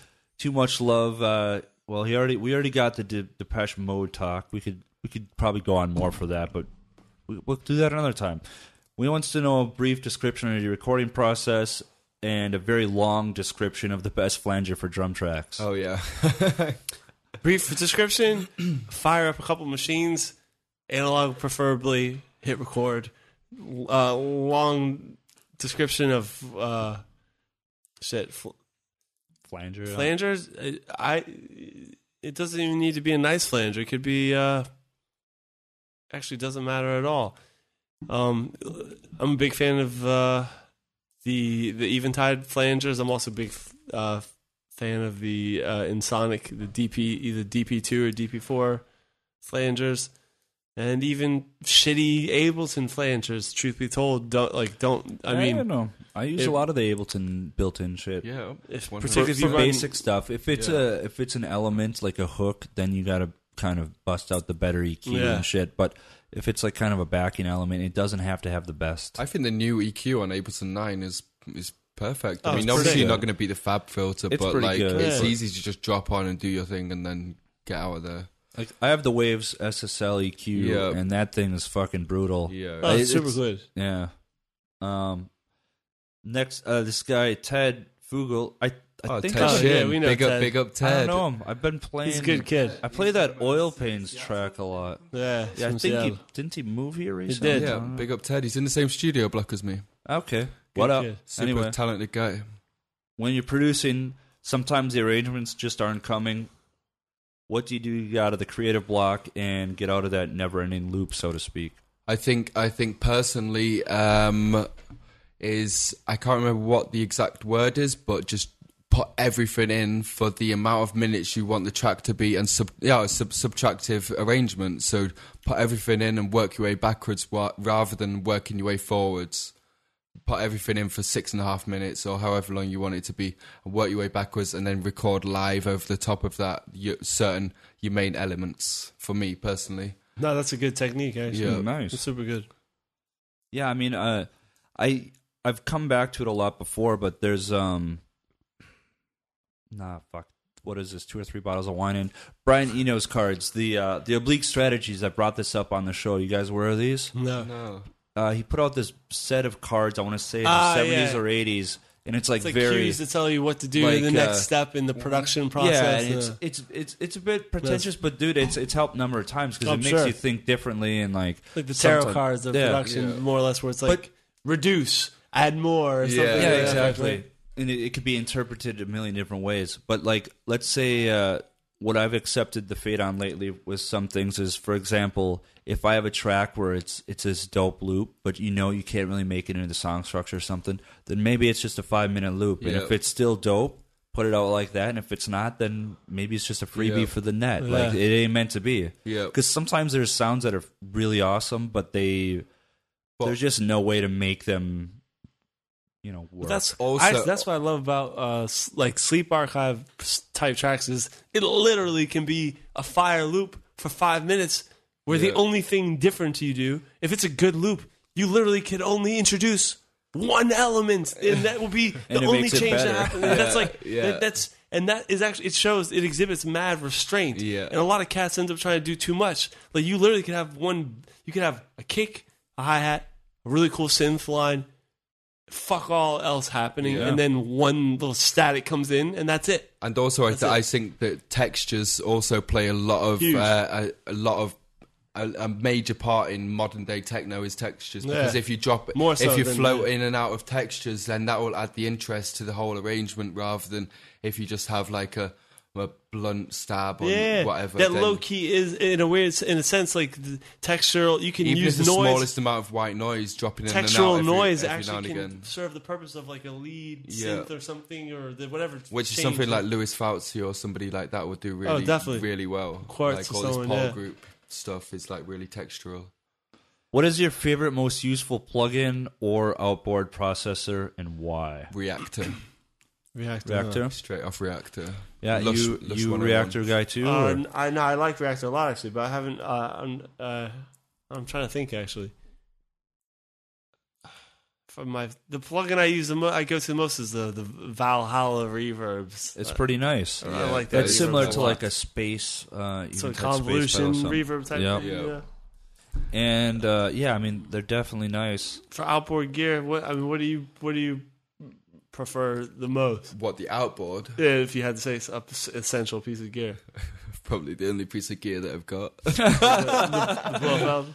the Blofeld. But I actually have been opening up. Well, not opening up, but using the MS2000, which is in the studio. Yeah. I've used that a lot more recently, and it's a cool piece of kit. But I don't have a lot of gear. That's, I'm, I'm yeah, more plug-in based at the moment, but obviously in, in times to come, then I will venture into the hardware world more and more. So But with that said, it's funny. So the tracks that Sam and I've made actually have virtually no, almost no analog whatsoever. The synths that we recorded are all actually digital synths. yeah. Uh, but that doesn't diminish the, the But quality also at all. the Not layered all. with the Blofeld, like we tried to match the aesthetics from the from the digital synth to the uh, to the hardware synth. Yeah. I think Oh, we tried to match. We tried to overlay a lot of the Uh, uh, yeah, we elements. definitely beefed things up a Yeah. bit. Um, so I guess as far as sound design goes, what because you said it's all in the box basically. Is there like a certain synth plugin that like kind of gets you going, or We used the whole range, I think, on our productions. We used Yeah. the Surge from Vember Audio, which is a cool FM thing. Also FM8, um, all the Native Instruments stuff. Rob and Blue, all the Rob and stuff, Yeah. u-he things. They were Yeah. really cool. You know, there's a whole there's a whole range of stuff out there, but it's just a Arturia or them old like mini Moog things and uh, And the, the uh, this is definitely I mean, well, yeah, I shouldn't be disclosing this, but the the uh, the one the one synth that you had that sounded crazy was the the pro oh the, yeah the yeah pro one. That yeah, shit was gorgeous. Yeah, yeah. That- That's a yeah. good one. I think that's also by Arturia. Yeah. Yeah, Yeah, I mean, Or native instruments. Yeah. yeah, and the, the, oh yeah, the Pro Fifty This Three. yeah, Yeah, that's a classic sick. too. Yeah. I mean, those are those are classic ones that always work. Um, I've used those in so many tracks. Same with FM8. I did so Yeah. much. I guess these days, um, I end up I do have a lot of gear and I'm using that, but when I'm using um plugins, which isn't as often anymore, I guess I've been using the Diva and Ace quite Oh, a bit. it's- Divas is, is Yeah. pheno- phenomenal. Yeah, yeah, It's a little Synth. resource intensive, but And also Nah, you can dig you- deep I into only- like the modulation in there as well. Oh, super! Yeah, But yeah. The Diva, I find you can only run a few instances before it crap before Yeah. your machine Mhm. uh, can't handle it. But the the the Diva's a very. I'm actually not a, a fan of soft synths. Historically, I'm more Mm-hmm. of an, an outboard gear, but Diva is one of the.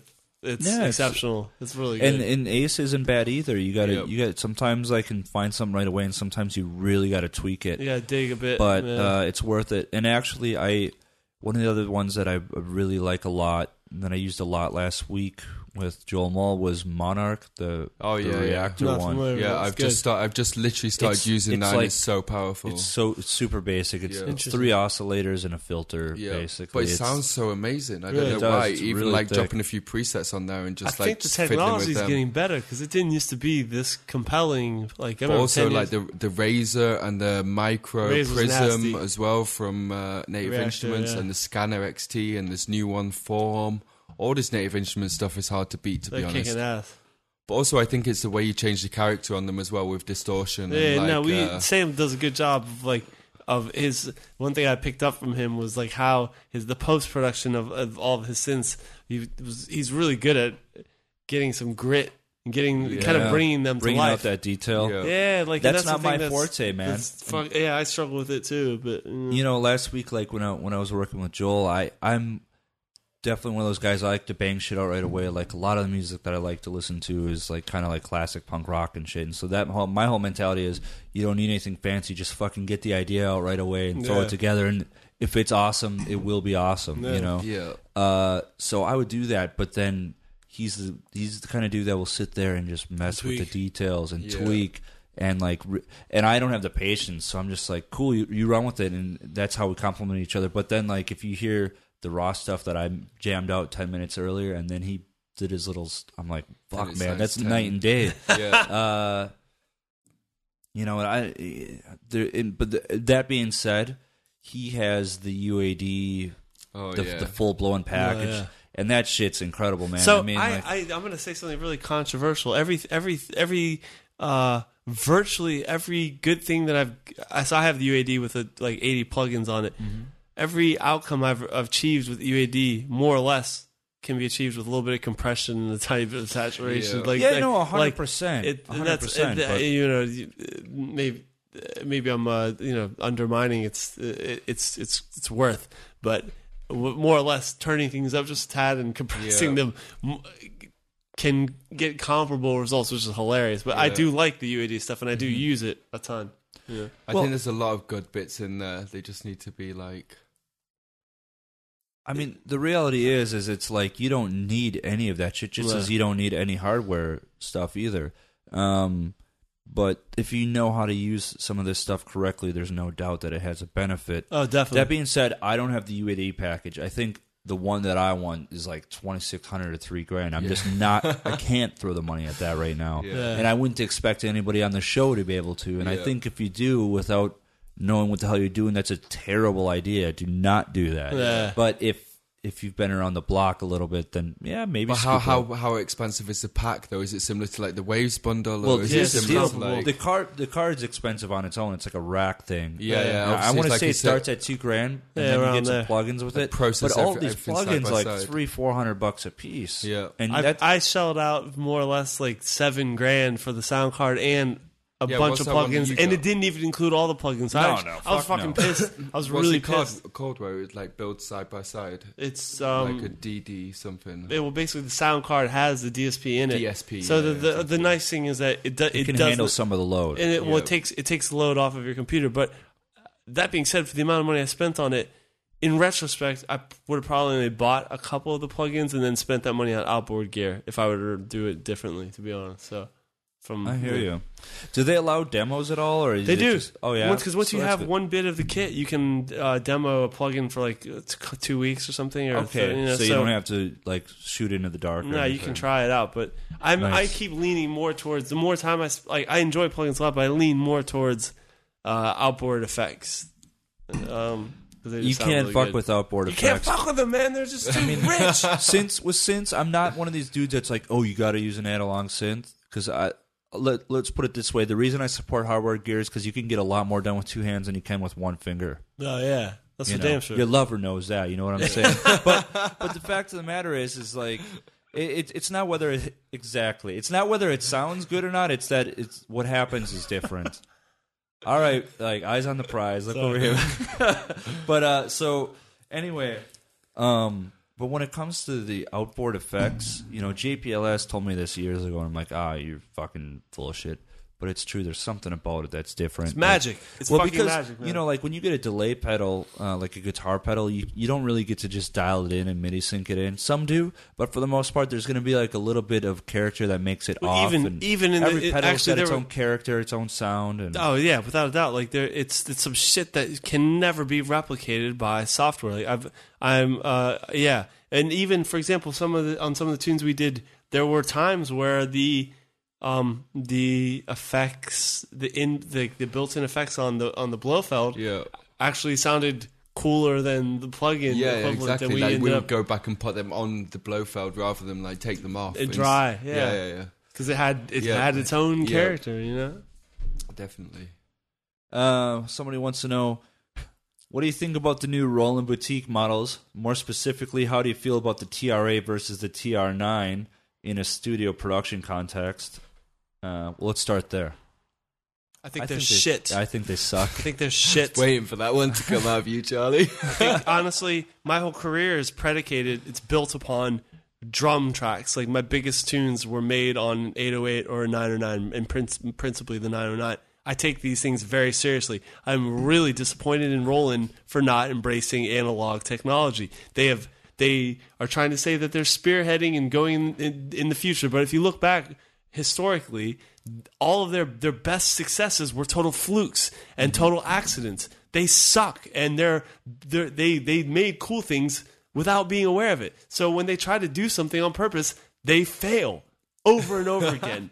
And it just so happens, I don't actually think that these failures are going to be. No one's going to look back 20 years from now and be, oh man, I really need that TR8 to make this crack off. It's just, you know, and they're kind of miss. The unfortunate thing, thing is they're missing out. Korg are killing it. Korg doing proper Totally. analog reissues, and even the the ARP Odyssey thing. That's fucking sick. The MS20 reissue is sick. Yeah. Um, even the It's the sitting mini- right there. yeah, I've seen that before. yeah, there we go. It's like one right. Like that is honestly that's why th- like this re- analog the resurgence of this isn't happening with virtual analog stuff.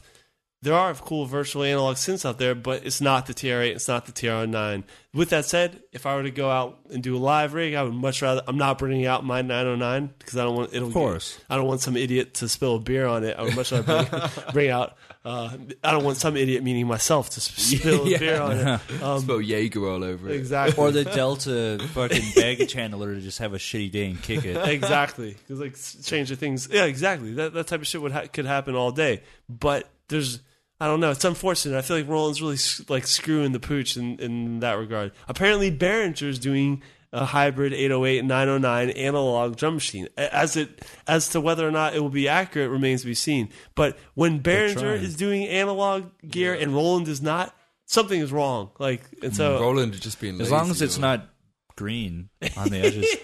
Obviously, I, feel very strongly about the matter. In case you didn't. Apparently, I, I don't- there's not. I, do you have much you can echo on that? No, no, Yeah. I, I'm out of that game. Um, I've never touched 909. I don't think. Not I yet. mean that that being said, uh, You can touch mine. I, I I tend to agree with Charlie. You can play with mine. Yeah.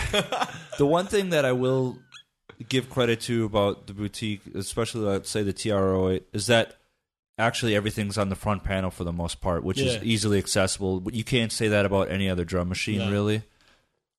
Uh, that's about it though. So, uh, moving. But yeah, on. with that said, Yeah. actually, to not, I, I don't want to totally go on the tirade and, and fully uh, denigrate it. I if if you're if you're a young kid coming up, it's it's a lot more affordable than the the real deal. So with that said, it's it's the next best thing. Yeah. Me personally, I don't, I don't, I don't. The re- and actually didn't explain why I dislike it. I, I personally don't like the character of it. It doesn't have the same punch. It doesn't have the same crisp crispiness to it. Like there's something that is lacking from the virtual analog engine. But with that said, it's still I would if I didn't have a 909 and I was broke, I would I would um I would buy one. secondhand, it's a good three hundred dollar clone. Exactly. You know what I'm Exactly. saying? My, my biggest gripe is it doesn't.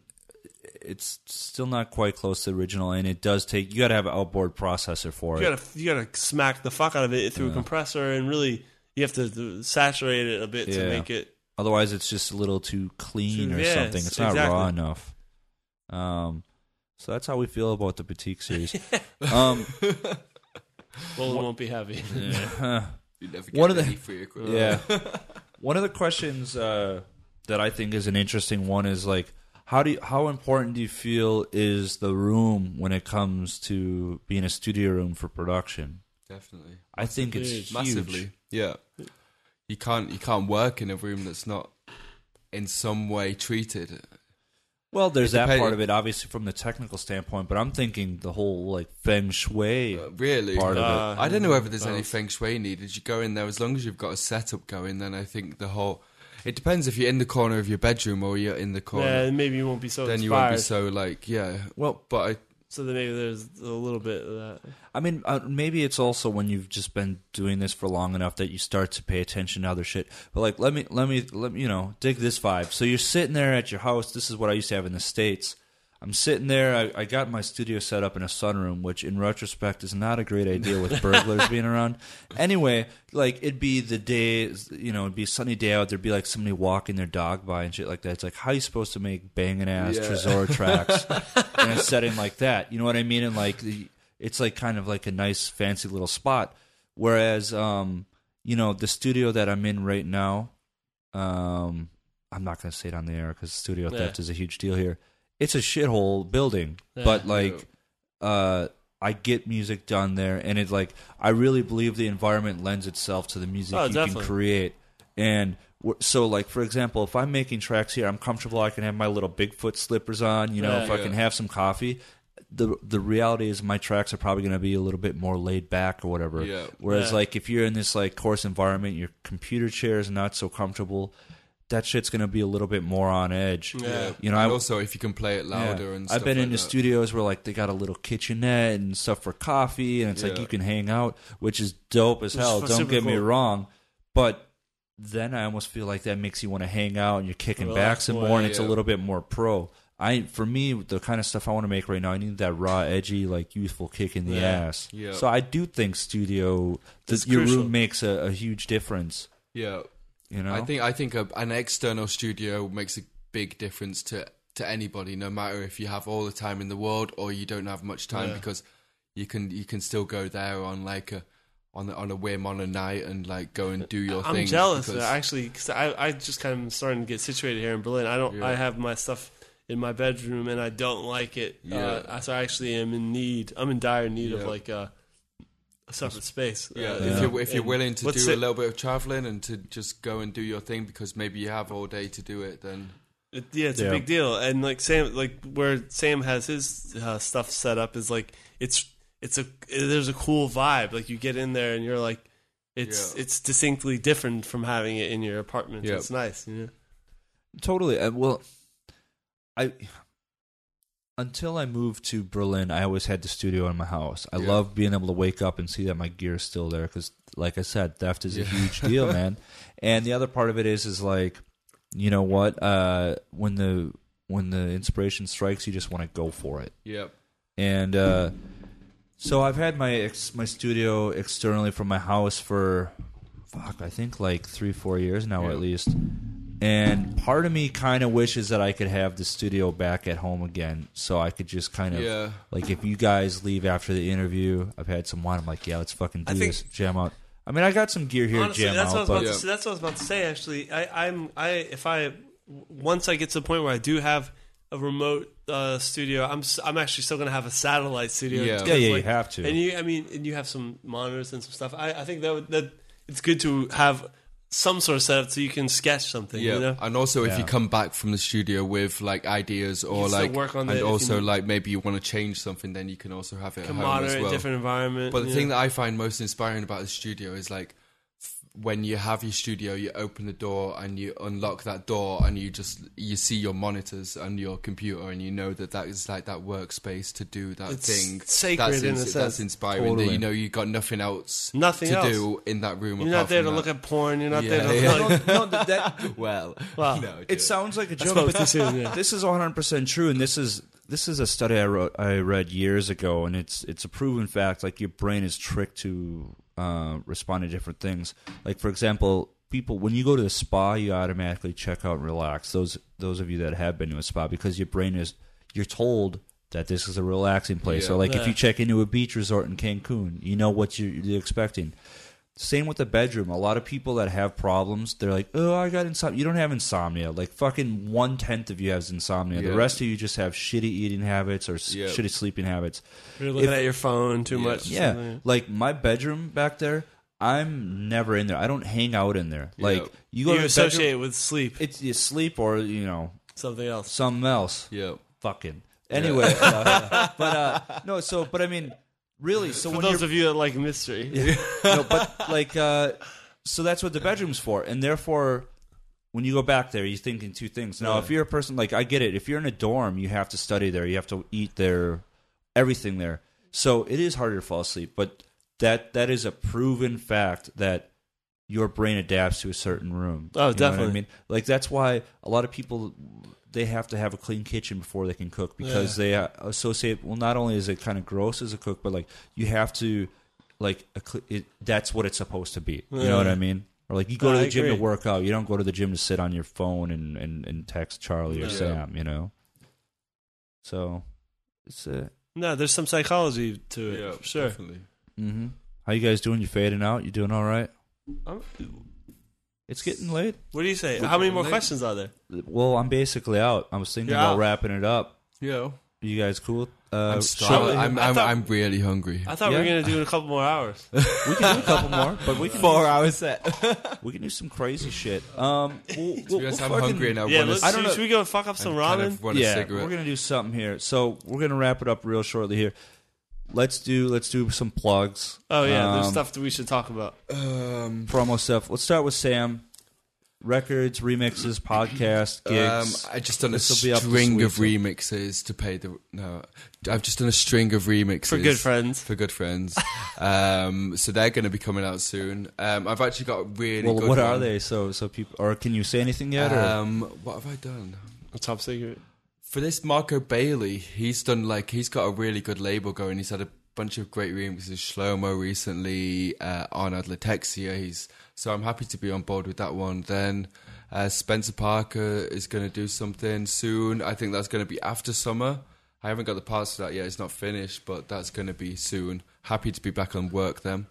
Um, SK11 Big up, Spencer. Big up, Spencer. is going to be in late April. The next release after that is the collaboration with Matrixxman, which is going to be in late May. Okay. And yeah. then um, I'm not going to disclose anything, but there's going to be another collaboration coming in September, which is also in the works. But I know that the person who I'm talking about wouldn't be happy if I said it on ah, air. keep it secret. So I'm going to keep that one a secret for now. Awesome. Then- Nice. But sounds like you got a busy spring release wise. Yep. It's getting that way. What about uh, any podcasts or anything? Invite's Choice, uh, 12th of April. Okay. nice. That's about it for now. Uh, what's up. what about uh, next couple weeks? You got any gigs you want to gigs uh Gare in Porto in Portugal with Dax J and then at the end Big up of Dax? yep with Dax. Dax. then at the end of the month is going to be uh Hangar in Dublin uh, for techno and cans and a figure night. Hangar's s- super cool. I heard. Really, I I'm looking forward think to I've that. Done it. Is it like a brick, big brick spot, or Oh, I've I don't never been there. I think Oh, it's yeah, like an arch, like the like the arches or something like that. I think Okay. I've seen a place and it looks like an arch. Then the night after in that is the first of April, and that's a figure night at Village Underground with Jeroen Search Nice. and Len Faki, of course, Len Faki That'll be sick. That's what's up. and Charlie. All right, Um, what do you got? I shit. What do I have? Well, you just So- had a record come out on Dekmantel. Yeah, and I'm supposed to do a third one with them soon ish in the next couple months. Um, Is it done, or are you, is that still in the no, process? I've, it it should have been done, um, but Fair it, it's supposed to come out All once, uh, very soon. Uh, Get working. yeah, exactly. I Don't get- hang around me. so yeah, there's that. Um, the record with Sam. I did vocals on a, a track for Honey Dijon, which is hilarious. I got I got I like Big up, honey. yeah, big up Honey. Shout out to all yeah, shout out to the black females holding it down in uh, house house and techno music. You know what I'm saying? Like that, I was stoked. Actually, that was super cool. She had me. She basically had me. you did vocals. I did vocals for Honey Dijon. So Check again. yeah, th- I know. Wow. Like, yeah, no, I, I basically got my. Uh, I I got my. Uh, I don't even know what the old school hip hop side. it, not, it wasn't. It wasn't rapping. It's more Well, along. no, but it- just- more along like some pr- the lines of some Prince shit. Like I, I just basically, I basically. yeah. She was like, Kinda shit like that. she well, no, not even no, no singing. She was just, she was just like, hey, what? Just say some cold, just do some cold shit.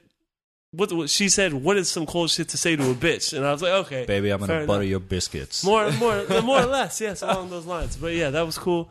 And then um, I'll have a record coming out with Henning Baer. He's a cool dude. yeah, Um, for sure. I did. I started some tracks with Boddika. Haven't finished them, but they're really cool. And there's actually a bunch of other stuff too that I'm forgetting. But more or less, that's oh yeah, the the Depeche Mode shit comes out next month. Um, What's the name of that album anyway? Spirit? Spirit. And I did five remixes on the the bonus disc called the Jungle Spirit. So it's going to be Mixes. five Five times different- Matrixxman remixes. Yeah, remixes. Mind you, remixes I did with the band, so it's like Yeah. it's it's like a, it was a So collab. not really techno, or One of them sounds like Basic Channel. The other one is full on drum and bass. The other one sounds like Portishead. It- the other one sounds Nice. like Drex- Wow. Drexciya meets Oh, Pink nice. Floyd. It's, it's it's fucking insanity, but that sounds um, interesting. it's hilarious. Like that's awesome though. You know, yeah, it's something. cool. But yeah, that's that. And uh, gigs. podcasts, gigs, whatever. Uh, yeah, there's. I'm always playing somewhere and doing play, Yeah. doing some shit. You got a heavy schedule right now. yeah. I actually don't. I literally don't. I I have terrible memory, so I don't know where I'm playing, but I know I'm playing somewhere. It's it's hard. Like actually, a lot of times I even forget on the show to mention that shit.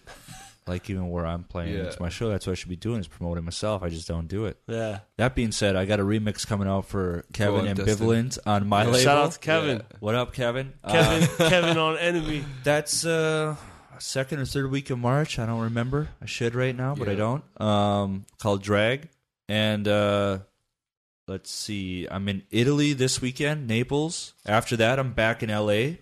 That'll be a good one. Nice. Lots of Nice. excitement there with Jeff Derringer, yeah. and um, fuck, you know I don't remember where I'm at after that, but it's straight back to Europe. I got Yeah. a few gigs there. Nice. Uh, any of us you're interested in, just search on Facebook. I'm sure it's all there. Resident Advisor. Can Yeah. we plug Resident Advisor? Twitter, Instagram, Twitter, Resident Advisor, whatever. Snapchat.